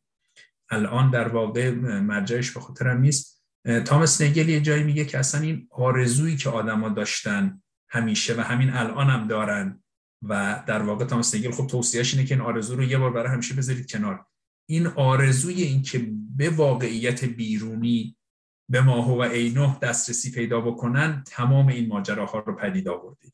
و هرچه هم تا جایم که این آرزو باشه یه سری میشن شکاک یه سری میشن در واقع آنتی شکاک و اینا انرژیشون رو در واقع به صورت استکاک به در حرارت از به صورت حرارت در استکاک از دست میدن. بهتره یه بار برای همیشه ما این آرزو رو بذاریم کنار. ما به چیزی در بیرون دسترسی نداریم و خیال خودمون راحت کنیم. این حالا ممکنه شما بگی برخورد کانتیه ممکنه بگیم نه. در واقع موندن در همون قدم اول کانته چون کانتی مقداری با بحث‌های استدلایی استعلایی مقداری بعد شرایط رو عوض کرد. به هر حال این ماجراها هست. یعنی یه مطالعاتی هم در باب این که اصلا چرا کلا آدمای دنبال این بحثا بودن هست. که شاید یکی از جذابترینش همین بحثایی باشه که تامس نیگل کرده. بله. خیلی ممنون. لطف کردیم. ممنون. مرسی. بفرمایید محمود. سلام آقای دکتر. سلام عرض می‌کنم خدمت همه عزیزان. خیلی ممنونم. واقعا جلسه خیلی خوبی بود. بعد از مدت ها جلسه فلسفی درست حسابی شرکت کردم. حداقل خودم واقعا لذت بردم. من حالا می‌خواستم در ادامه صحبتی که آقای رضایی کردن به نظرم خیلی بحث مهمی که حالا اون انگیزه ماجرای شکاکیت چیه؟ چیز حالا به ذهنم می‌رسه. حالا دوست دارم نظر شما رو بدونم. حالا چون من خب گرایشی خب تو فلسفه دارم گرایش اصلی نیست که مثلا حالا علاقه به سمت تجربه گراییه ولی خب گرایش اصلی توی فلسفه بیشتر نگاه های عقل گرایانه است. من چیزی که حالا به ذهنم می‌رسه اینه که واقعا استدلال کسی شک نداشته که از همون قدیم که حالا ما خطای حسیمون حواس حسمون خطا می‌کنن. ولی مسئله این بوده که آقا آیا تو شناخت ما عقل تقدم داره یا حس؟ یعنی این دعوا همیشه از قدیم بوده. و این نکته که کسایی که طرفدار عقل بودن خب خیلی محکم می‌گفتن که آقا ما با عقل می‌تونیم به یک یقین برسیم. و خب دیگه مثلا تش دیگه افلاتون دیگه میگه کل مثلا معرفت ما فقط یه یادآوری انگار که یعنی ما با یک سری معرفت ها اصلا به دنیا میاییم نه اصلا وجود داره. و خب به نظرم اینجوری میاد که می‌خواستن این نگاه راسیونالیستی نگاه عقلگرایی رو بهش حمله بکنن دفاع کنن به این که بگن که آقا نه ما مثلا با یک قوه خاصی با یک سری دانسته های خاصی به دنیا نمیایم یک لوح سفیدی مثلا همون جوری که مثلا تجربه گرایان میگن که مثلا من با این موضع و این تفسیر از نگاه هیوم خیلی همدلی دارم که میگه که وقتی که هیوم استقرار رو بحث می‌کنه و میگه که آقا ما الان هر روز هم ببینیم خورشید داره طلوع می‌کنه نمی‌تونیم بگیم فردا میاد این اتفاقا علوم تجربی رو زیر سوال نمی‌بره. این میگه که نه این ماجرا داره اتفاق میفته. تو هم باور داری بهش. توی راسیونالیست توی عقلگرا چطوری می‌خوای اینو با استنتاج اینو اثبات کنی؟ بیا اینو برا من صورتبندی کن نشون بده. این دقیقا داره حمله می‌کنه به اون عقلگرا و میگه که حالا تو که میگی که میشه این اینا رو ما این قوه ها قوه این با قوه عقل ما اینا رو باورها رو نگه داریم. خب صورتبندی چیه؟ این یه نکته گفتم بگم که حالا به ذهنم رسید گفتم اینا حتما میگم که حالا این سوال خیلی سوال خوبی بود رضایی گفتن. و اصلا ماجرای حالا یه چیز دیگه هم که به ذهنم رسید که حالا بازم میگم مربوط به گرایش خودم خیلی نخواست نخوام آفتاپیک صحبت بکنم. که من نگاه هم اینی که مفهوم دانستن ما یک مفهوم داریم به نام دانستن. کاری که توی جریان اصلی فلسفه می‌کنن یعنی شروع می‌کنن تحلیل مفهومی کردن. یعنی می‌خوام بگیم آقا این شروط لازم و کافی چیه؟ چیه؟ مصادیق مفهوم چیه؟ یه شکاک مد کاری می‌کنه که مثلا میگه آقا این مفهوم اصلا ما داریم ولی هیچ مستاقی نداره. مثلا می‌خواد بگه مفهوم اصلا وجود داشته باشه ولی هیچ مستاقی نداره. این مثلا یه کاری که مثلا میشه گفت شکاک می‌کنه و خب حالا یه چیز جالبی هم که من به ذهنم می‌رسید رسید الان تو حین جلسه اول هیچ اینو ندیده بودم. این بود که به نظرم می‌رسه اگر به کارکرد مفهوم دانستن نگاه بکنیم ما یه اصلی داریم به نام اصل knowledge action. این که میگیم که آقا طرف هر کاری که انجام میده بر مبنای دانسته هاشه یعنی اینکه مثلا فرزن اگر من امروز ساعت 6 بعد از ظهر اومدم زوم وصل شدم چون می‌دانستم که جلسه گروه آفتاب برگزار میشه. این رفتار منو توضیح میده. حالا این دانستنه حالا تعریفش هر چی می‌خواد باشه یعنی حالا سر این تعریف ها می‌خوایم دعوا بکنیم ولی خب میاد این رفتار منو توضیح میده و می‌تونیم ما اینو کامل از سطح یقین بیاریم تا همون معرفت معقول. و این رفتار منو باز بالا داره توضیح میده. یعنی اون function ی که مثلا معرفت یقینی ما می‌خواستیم دنبالش بودیم این این function رو دقیقا حفظ کردیم و یک جور همونجور می‌خوام بگم conceptual engineering یک تدوین مفهومی انجام انجام شده و ما کماکان این عرضم خدمت این function رو حفظ کردیم و می‌تونیم توضیح بدیم که چرا این رفتار اتفاق میفته و خب یه چیز جالبی هم که هست اینه که این بهره های معرفتی و بهره اخلاقی هم که فرمودین وقتی که این سطح میاد پایین سطح از سطح یقین ما دیگه می‌رسیم به اون ارزم خدمتتون تواضع و بهره اخلاقی که بتون وجود داشته باشه. به نظرم همه بدیل هایی که در مقابل واقع گرایی ارسطویی رالیسم قرار می‌گیرن این توانایی رو دارن. یعنی شما relativism مثلا نسبی گرایی حتی شکاکیت حتی fallibilism حتی perspectivism مثلا نیچه اینایی که میان یه جورایی در مقابل رئالیسم معرفتی قرار می‌گیرن اینا همشون می‌تونن این حس شفقت رو به ما بدن این حس تواضع معرفتی رو به ما بدن و این بهره های اخلاقی و این فضایل رو تو ما ایجاد بکنن. مثلا ما فرزن وقتی که یه رفتار رو از عزیزی یا یه دوستی کسی می‌بینیم اگر بدونیم اگر مبنامون این باشه بر مبنای یک دانسته یقینی باشه خب خیلی شاید سختتر برخورد بکنیم با طرف. تا که بگیم آقا شناختش خطاپذیر بوده. حالا اصلا نمی‌دونستیم که این کار رو انجام داده. یا مثلا من بهره از حقیقت دارم اونم بهره از حقیقت رو داره. یعنی این چیز معرفت رو داره. حالا من خیلی حرف زدم ببخشید حالا بیشتر کامنت شد تا نظر. فقط بله. می‌خواستم بگم که آره اون نکته اول که موتیویشن اصلی ظاهرا حمله به چیز بوده. جریان اصلی فلسفه که مفاهیم از قبل هستن دانسته از قبل هستن و میشه توضیح داد. ببخشید من خیلی صحبت کردم. بله بله نه اختیارت نکته های جالبی بود. نکته های جالبی بود و جالبه که حالا شما به یه بخشی از صحبت شما اشاره بکنم که در واقع به منظرگرایی نیچهی اشاره کردید به نسبیگرایی اشاره کردید. همه اینها در ادبیات مربوط به شکاکیت گاهی شکاکیت اسمش می‌ذارن. یعنی اتفاقا به همون ترتیب که شما گفتید که همه مواضعی که یا تبیین هایی که یا استدلال هایی که به یه ترتیبی با اون واقع گرایی مطلق عرستویی یا با اون به هر حال یقین مطلق افلاتونی در تعارض قرار می‌گیرن. همه اینها بهره های عملی و اخلاقی خوبی دارن. حالا من رو هم اضافه بکنم که همه اینها در یه جایی به هر حال با عنوان استدلال های شکاکانه هم مطرح شدن مورد بررسی قرار گرفتن. یعنی در واقع این هم یه جور استفاده از این عنوان شکاکیته که به همه برخوردهایی که در واقع تضعیف بکنه پایه های معرفت یقینی رو و پایه های یه جور واقع گرایی مطلق رو به همه اونها به یه لحاظی میشه گفت برخورد شکاکانه. و دقیقا همه اونها این اثر رو داره. بله.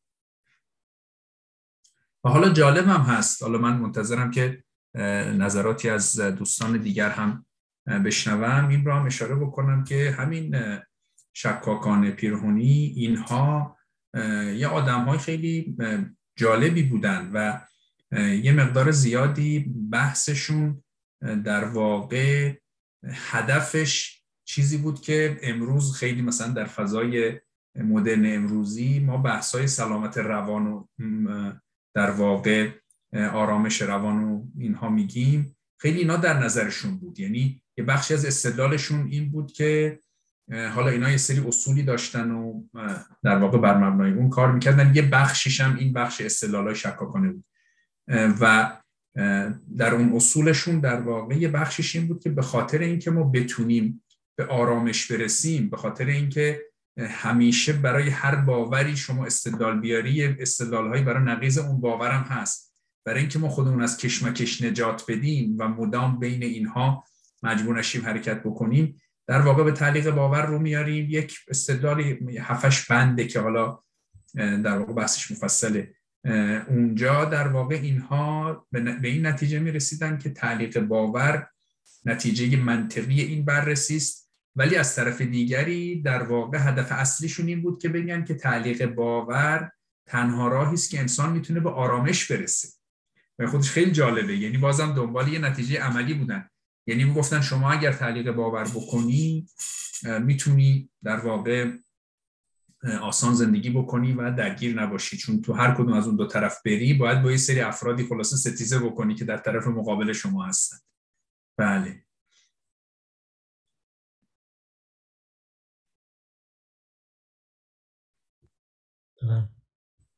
بفرمایید اصلا ببخشید من نمی‌خوام قصد ندارم که خیلی چیز کنم. ولی فکر می‌کنم من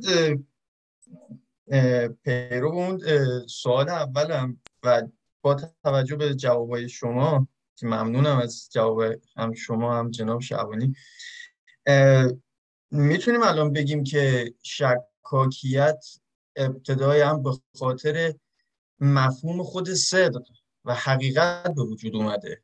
اینکه یک مفهومی کاملا چجوری بگم غیر قابل مفهوم سازی یعنی یک جوری که اصلا نمیشه گفت قابل تعریف نیست. حدودش نمیشه گذاشت. صدق چیه یا حقیقت چیه؟ و این باعث میشه که ما دوچار شک بشیم. و مادامی هم که ما خب نمی‌دونم می‌تونم ربطش بدم به عقل گرایی که جناب شعبانی می‌گفتن. مادامی که ما در حصار زبان هستیم و با توجه به اون اون که مثلا میگن که همه چیز از فیلتر زبان دیده میشه. هیچ چیز اون بودگی خودش نیست. همه چیز رو ما به واسطه می‌بینیم. خب، اینجا باز یعنی ما همیشه دوچار یک شکاکیت هستیم و اون صدق نمی‌دونم. آیا ما مجبوریم برگردیم به همون نگاه نمی‌خوام برگردم مثلا به اون حوزه کاری خودم ولی آیا ما جایی که جواب کمی محکم تری به ما میده اون مثلا دیدگاه مثلا نمی‌دونم شهودی نیست یا نومن نیست. حالا آره منظورم آیا نمی مثلا اونجا نیست که ما رو یکم خیال ما راحت تر می‌کنه در رابطه با صدق یک چون خودتون هم گفتین گفتین صدق هیچ گزاره قابل احراز نیست. خودش سهه می‌ذاره به این قضیه. بله بله. بله. عرض کنم که حالا این نکته دوباره اینها حالا شما مثال های اضافه کردید به مثال های بحث های شکاکانه که حالا من دیگه به خاطر زیغ وقت همه مثال ها رو نیوردم. این بحثی که انسان محصور در زبانه خوب بحث مهمی است و ابعاد خیلی مختلفی داره. یکی از ابعادش هم یه بود شکاکان است. یعنی دقیقا در واقع کسانی از شکاکان از این استدلال استفاده می‌کنن که ما پلی بین زبان و جهان بیرون نداریم و ما محصول در زبان هستیم و بعد شما یه سری اون نظریات مثلا ساپیر ورف و اینها هم که حالا دوستان از من مسلط ترن بحثایی که در حوزه زبان مطرح شد این که زبان افراد جهانشون رو مشخص می‌کنه نه برعکس. و اینها البته بعدا با بحث های تجربی که شده یه مقداری زیر سوال رفته ولی خب بحثش به همچنان ادامه داره. و این که مثلا متافیزیک افراد تحت اثر زبان اونهاست. خب اینها خودش دقیقا بحث شکاکانه مطرح می‌کنه. یعنی نشون میده که ما اون چیزی که ازش به معرفت یاد می‌کنیم و سعی می‌کنیم اون رو تعریف بکنیم و تحلیل بکنیم که حالا یه بود باور داره یه بود توجیه داره یه بود صدق داره باور صادق موجه و حالا بحثای دیگر. این که مثلا آیا این ریلایبل هست یا نه آیا این در واقع خطاپذیر هست یا نه و همین بحثایی که می‌کنیم کلش در واقع کل این پروژه با مشکل مواجه میشه به خاطر اینکه ما تمام این کارهایی که داریم می‌کنیم در در واقع بست و بند در واقع زبان اصلا از زبان نمی‌تونیم بریم بیرون. بنابراین ما فقط هر کار داریم می‌کنیم زبان خودمون رو داریم بیشتر می‌شناسیم نه چیزی ورای اون. اینها درسته. ولی خب این که حالا بعدا ما به چه نتیجه باید برسیم این رو نمیشه. من دارم بر اساس در واقع لیترچر شکاکیت ارز می‌کنم که این در واقع یه پروژه واحد و یه جواب واحد نبوده. الان همونطور که شما اشاره کردید کسانی به این نتیجه می‌رسن که معرفت شهودی تنها راهی است که ما داریم. این معرفتی که انگار از عقل نگذشته از تجربه حسی نگذشته یه ارتباط مستقیم برقرار شده و خب این همون جوابی بود که غزالی هم بهش رسیده. و الان اصلا صحبت نمی کنیم که هم چیزی ممکن هست یا نه هم مثلا این یه جوابه یه جور جوابه که یعنی راهی مستقیم به سمت حقیقت از درون انسان هست که از مفاهیم میگذرد که نیاز به یه سری واسطه های عقلی باشه نه از حس. بعد حالا این که دیگه این امکان داره یا نه دی بحث دیگه است. و بعد همطور که آقای شعبانی گفتن خب این در مقابل این که جوری که من اشاره کردم که در واقع دکارت از این های شکاکانه استفاده کرد که از تجربه گرایی فاصله بگیره بره به سمت عقل گرایی هیوم از همین ها استفاده کرد که از عقل گرایی فاصله بگیره بره به سمت تجربه گرایی یعنی اینکه حاصل کار چه خواهد بود این دیگه بحث دیگری است. حالا دیگه اون استدلالای خودش رو داره فضای خودش رو داره و اینکه شما گفتید که آیا این نشون نمیده که در واقع اون شهود این راه در واقع راه مستقیم به سمت حقیقت راه حل مسئله است؟ جوابش هم بله است هم نه. جوابش بله هست یعنی این یکی از پاسخهایی است که داده شده. ولی اگر نکته شما این باشه که این تنها پاسخی است که داده شده و اینکه ما مطمئنیم که این تنها راه حل موجوده خب جوابش هست نه. ولی خب هر کسی برای خودش در واقع برای غزالی خب این جواب بود. ممکنه مثلا برای شما این جواب باشه برای من این جواب باشه ولی این جواب واحدی که در طول تاریخ به این مسئله داده شده نیست. یکی از جوابهای داده شده هست. بله. ممنون. مرسی. تشکر.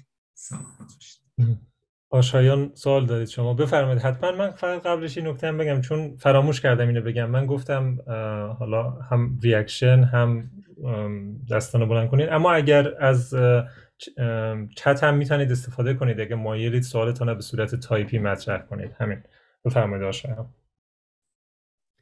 خیلی ممنون. من سلام می‌کنم به همه. من دو تا سوال داشتم. یکی اولی که خیلی فکر می‌کنم ساده است در مورد اینکه معنی موجه چیه؟ باور صادق موجه گفتین. صادق فکر می‌کنم اینطور که متوجه شدم اینو فرض می‌کنه که یک واقعیت بیرونی وجود داره و شما میگین که خب با اون مطابق. ولی موجه رو من متوجه نشدم. بعد حالا سال دومم تقریبا پاسخ دادین خودتون فکر می‌کنم. در مورد باورهایی که در پس اون استدلالهای شکاکانه هست مثلا در مورد همین که اینکه آیا مثلا در خواب هستیم یا نه. خب آخه تعریف مثلا خواب چه هست؟ یعنی مثلا من الان در خواب خودم به شخصه هیچ وقت اونقدر به قول معروف کوهیرنس نداشته خواب هم که مثلا بتونم واقعا فکر کنم که الان خوابم. ولی خب دقیقا هر شخصی انگار به اون محدود به تعریف های خودش از زبان و اینا. بله دیگه حالا من همین دو تا بود بله. بله خب من اول اون در واقع خیلی ممنون هر دو تا سوال که سوالای خیلی بنیادی است. در معرفت شناسی وقتی که بحث تحلیل معرفت مطرح میشه و اون تعریف باور صادق موجه علت این هم که این تعریف به این ترتیب مونده از زمان افلاتون تا الان اینه که یه مبنای خوبی میده برای بحث. یعنی خیلی افراد هستن که تعریف متفاوتی دارن ولی همیشه از این تعریف شروع می‌کنن بعد حالا یه جاهایشو عوض می‌کنن. به خاطر اینکه این تعریف نقطه شروع خوبی است. در واقع سه تا عنصر در معرفت در نظر گرفتن یعنی پیدا کردن در نالج در دانش سه تا عنصر. یکیش باور. باور رابطه روانی است که انسان داره با اون موضوع. یعنی اگر یه حقیقتی یه جایی وجود داره که من اصلا متوجهش نیستم خب قطعا نمیشه گفت من نسبت اون حقیقت باور دارم معرفت دارم. چون حداقل باید اول اون موضوع وارد ذهن من شده باشه. و موضوعی که من با هیچ نسبتی باش ندارم که خب به کلی از هیته معرفت من خارج پس باور رابطه انسان با اون گزاره یا با اون مطلب صدق رابطه اون باور یا اون گزاره با جهان خارج همونطور که شما فرمودید. اینکه اگر مطابق باشه صادق مطابق نباشه کاذبه. خب اگر من یه چیزی در نظر داشته باشم که اصلا صادق نباشه که باز این هم که از معرفت در واقع بهش تعلق نمی‌گیره و این هم خارجه. توجیه اون وضعیتی است که رابطه من رو با اون باور و اون باور رو با جهان خارج در واقع به هم ربط میده. من اگر کاملا تصادفی بگم که امروز سهشنبه است و از قضا امروز هم سهشنبه باشه خب اینجا من یه باوری دارم و باور منم صادقه. ولی اینم بهش نمیشه گفت معرفت. چون یه رابطه درستی بین من و اون واقعیت برقرار نشده. این سوالی است که افلاتون شروع کرد. در واقع حالا من این نسبت رو هم به افلاتون دادم باور صادق موجه رو. عموما میگن تعریف افلاتونی ولی واقعیت اینه که افلاتون هم اصل سوال رو مطرح کرده. جواب رو توی اون دیالوگ در واقع جواب اومده ولی خود افلاتون هم آخرش معلوم نمیشه که جواب پذیرفته یا نه. سوال افلاتون این بود که چجوری متمایز کنیم یه باوری رو که تصادفا صادقه یا یه باوری که یه نفر داره که از یه طریق درستی میگه صادقه؟ مثلا یه نفر میگه که مجموع زوایای مثلث 180 درجه است. همینجوری اینو از خودش درآورده مثلا. بعد حالا ما می‌دونیم درسته. اینو چجوری تفکیک کنیم؟ از یه نفر که اینو قشنگ برای شما ثابت می‌کنه رو مثلث نشون میده. بالاخره بعد ما اینو بتونیم در بیاریم. بعد اینجا گفتن خب فرقش چی حالا در بخشی از literature میگن هر چیزی که شما می‌خوای اینجا در کار بیاری یعنی هر عنصری که می‌خوای به باور صادق اضافه کنی که تبدیل بشه به معرفت ما بهش میگیم توجیه justification بعضیا یه جور دیگری مطلب رو می‌بینن اصلا justification رو در کار نمیارن مثلا reliability رو در کار میارن. میگن یه شخصی باوری منعقد کرده باشه باورش هم صادق باشه و این باور از یک کانال درستی به دست اومده باشه. حالا خود شخص بدونه یا ندونه. مثلا باورهای حسی موجهن به خاطر اینکه کانالهای حسی آدم ها علل عموم درست کار می‌کنه یه جور دیدگاه. نام دیدگاه پلانتینگاست یا اینکه مثلا حال دیدگاه های دیگر اینه که اون توجیه باید یه امر درونی باشه. مثلا شما این مسئله ریاضی رو وقتی می‌دونی که خودت می‌دونی که می‌دونی و اثباتش ولدی در غیر این صورت ما نمی‌تونیم معرفت به شما نسبت بدیم. پس این توجیه این جاستیفیکیشن در واقع خیلی ابعاد وسیعی داره و واسه اینکه شما چه روی کردی داشته باشید میشه این مفهوم رو پر کرد. به هر حال به طور کلی توجیه چیزی است که باور صادق واقعی رو حالا بفرمایید با باور صادق تصادفی قرار متمایز بکن این نکته در, در اون باب بعد اینکه در باب اینکه حالا وقتی که ما اون استدلال های شکاکانه رو می‌کنیم خود مقدماتش از کجا میاد؟ یعنی دکارت وقتی داشت می‌گفت این بحث رو مثلا از کجا به این دقت می‌گفت که مثلا آدم در خواب اینجوریه؟ بعد حالا اون مثالا رو می‌زد که من چند دفعه در خواب دیدم که اینجا کنار ناتیش نشستم مثلا دارم مطالعه می‌کنم ولی وقتی بیدار شدم دیدم مثلا تو رخت خواب خوابیدم. بعد حالا از کجا بدونم که الانم که نشستم کنار بخاری دارم متن رو می‌نویسم مثلا معلومه که اون تیکار داشته تو زمستون مینوشته. الان کنار آتیش نشستم دارم اینا رو می‌نویسم از کجا معلوم که همین الانم مثلا تو رخت خواب زیر پتو نیستم؟ در حالی که فکر می‌کنم اینجا رو صندلی نشستم. این درسته. یعنی این خودش ایرادی است که میشه به استدلال شکاکانه گرفت. که شما وقتی دارید اینجوری استدلال می‌کنید مثل اینه که خیلی دقیق خواب برای شما یه امر واضحی است و بعد تو خواب عین این اتفاق میفته با اینکه به قول شما خیلی وقتا مثلا خواب که می‌بینه یک عالم عجیب و غریبی می‌بینه ربطی به اینکه یعنی هیچ وقت آدم تو خواب به این وضوح نمی‌بینه نشسته کتاب جلوش. حالا این اینو قبول دارم من که این اشکال وجود داره ولی این نکته رو گوشزد بکنم که اتفاقا این مطلب اومده توی ادبیات مربوط به شکاکیت که استدلال های شکاکانه عمدتا قصد ندارن چیزی رو ثابت بکنن. فقط قصد دارن یه رخنه ای ایجاد بکنن که شما دیگه نتونی اون رخنه رو ببندی. یعنی میگن از کجا معلوم که همین الان شما خواب نیست؟ شما ممکنه بگی اصلا هیچ وقت تو خواب برای من اتفاق نیفتاده که مثلا در حال خوردن فرض بفرمایید سیب باشم. الان مثلا شما داری سیب می‌خوری یکی میگه از کجا معلوم که الان شما تو خواب نیستی؟ شما میگین سیب واقعیت داره.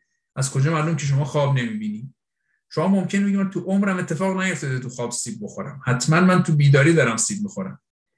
ولی این همین که بگه از کجا معلوم که این خواب نیست در واقع اون ضربه خودش رو زده. خب؟ و همین نکته هم هست که این استدلال هایی که توی چند سال اخیر از جانب روانشناسی اومده از بحثای بایاس از بحثای سیچویشنیزم من گفتم خیلی صنبش پرزوره. به خاطر اینکه همون تک ضربه ای که می‌زنه که رخنه ایجاد کنه اینا خیلی ناجور می‌زنه.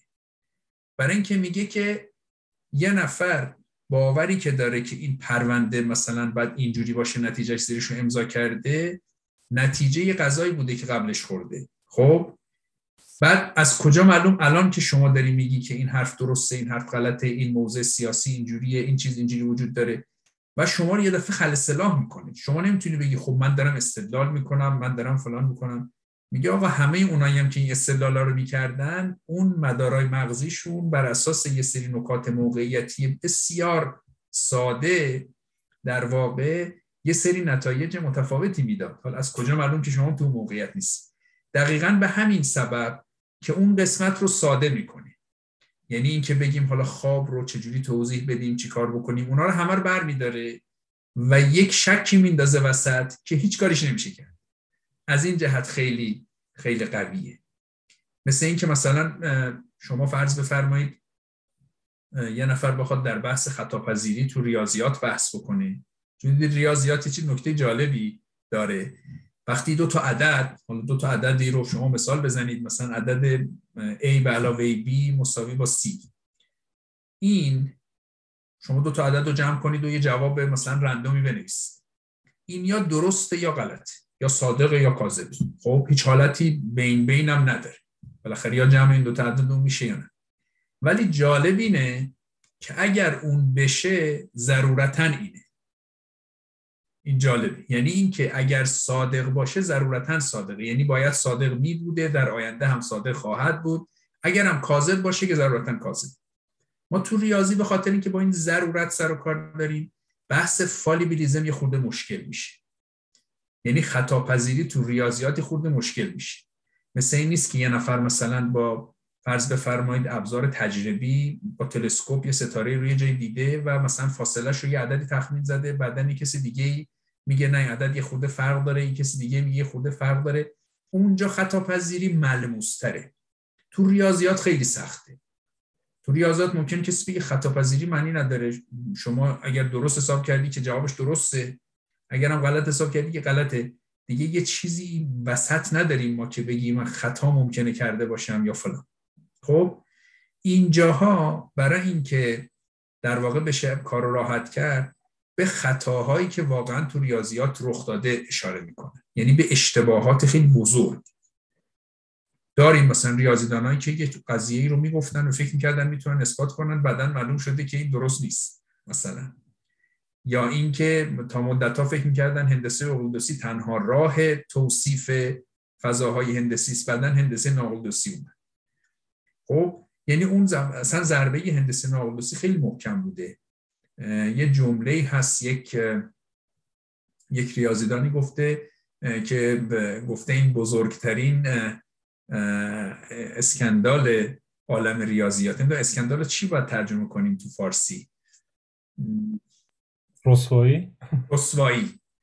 بزرگترین رسوایی کل تاریخ ریاضیات. برای اینکه یه چیزی که عقلهای بزرگ خلاصه یه عمری توش فسفر سوزونده بودن مثلا حالا اینجوریه.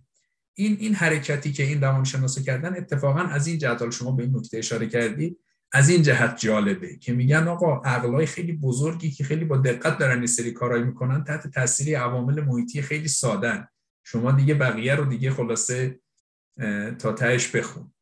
از این جهت این این در واقع استدلالی که آخر من مطرح کردم به هر حال این اشکالی که الان شما وارد می‌کنید به اونا کمتر وارد میشه. که حالا مثلا خواب رو چجوری توضیح بدیم همون توهم رو چجوری توضیح بدیم همون ماتریکس رو مثلا چجوری توضیح بدیم. چون اینا به شرایط عادی آدم اشاره می‌کنن. میگن همه ما که عادی داریم زندگی می‌کنیم همیشه داره این بایاسا در واقع رو ذهن ما کار می‌کنه. بله. خیلی ممنون. یه سوال توی قسمت چت داریم. البته من نمی‌دونم آیه رضایی از همه پرسیدن برای فکر کردن یا مشخصا مایلن که آیه دکتر جواب بدن. ببخشید من دیگه روم نشد بخوام سوال بپرسم اینجا.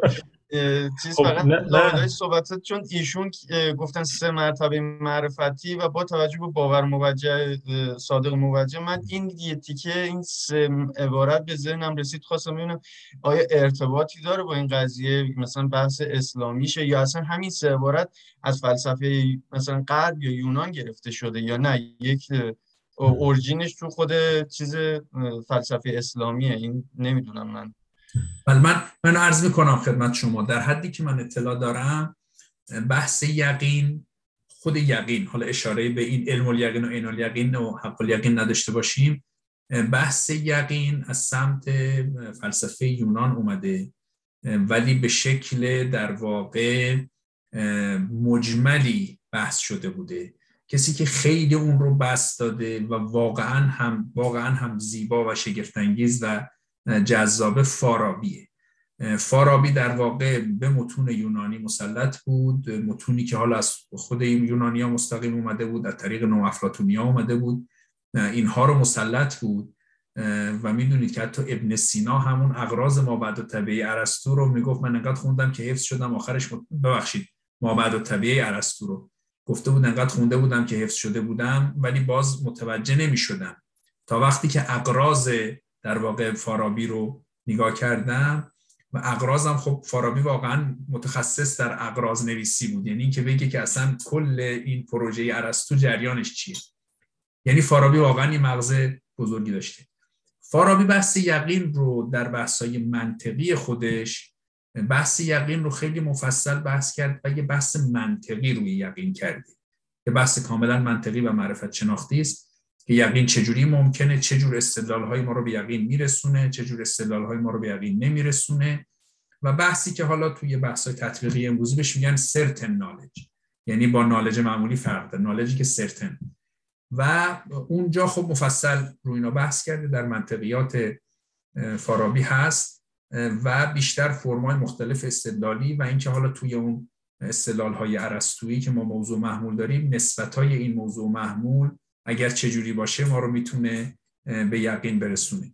و خب اونجا هم نشون میده که این یقین مثلا در ریاضیات تا یه حدی قابل حصوله در الهیات به معنی اعم به اصطلاح در متافیزیک در یه جاهای قابل حصوله در علوم تجربی تا, تا یه حدی میشه رفت.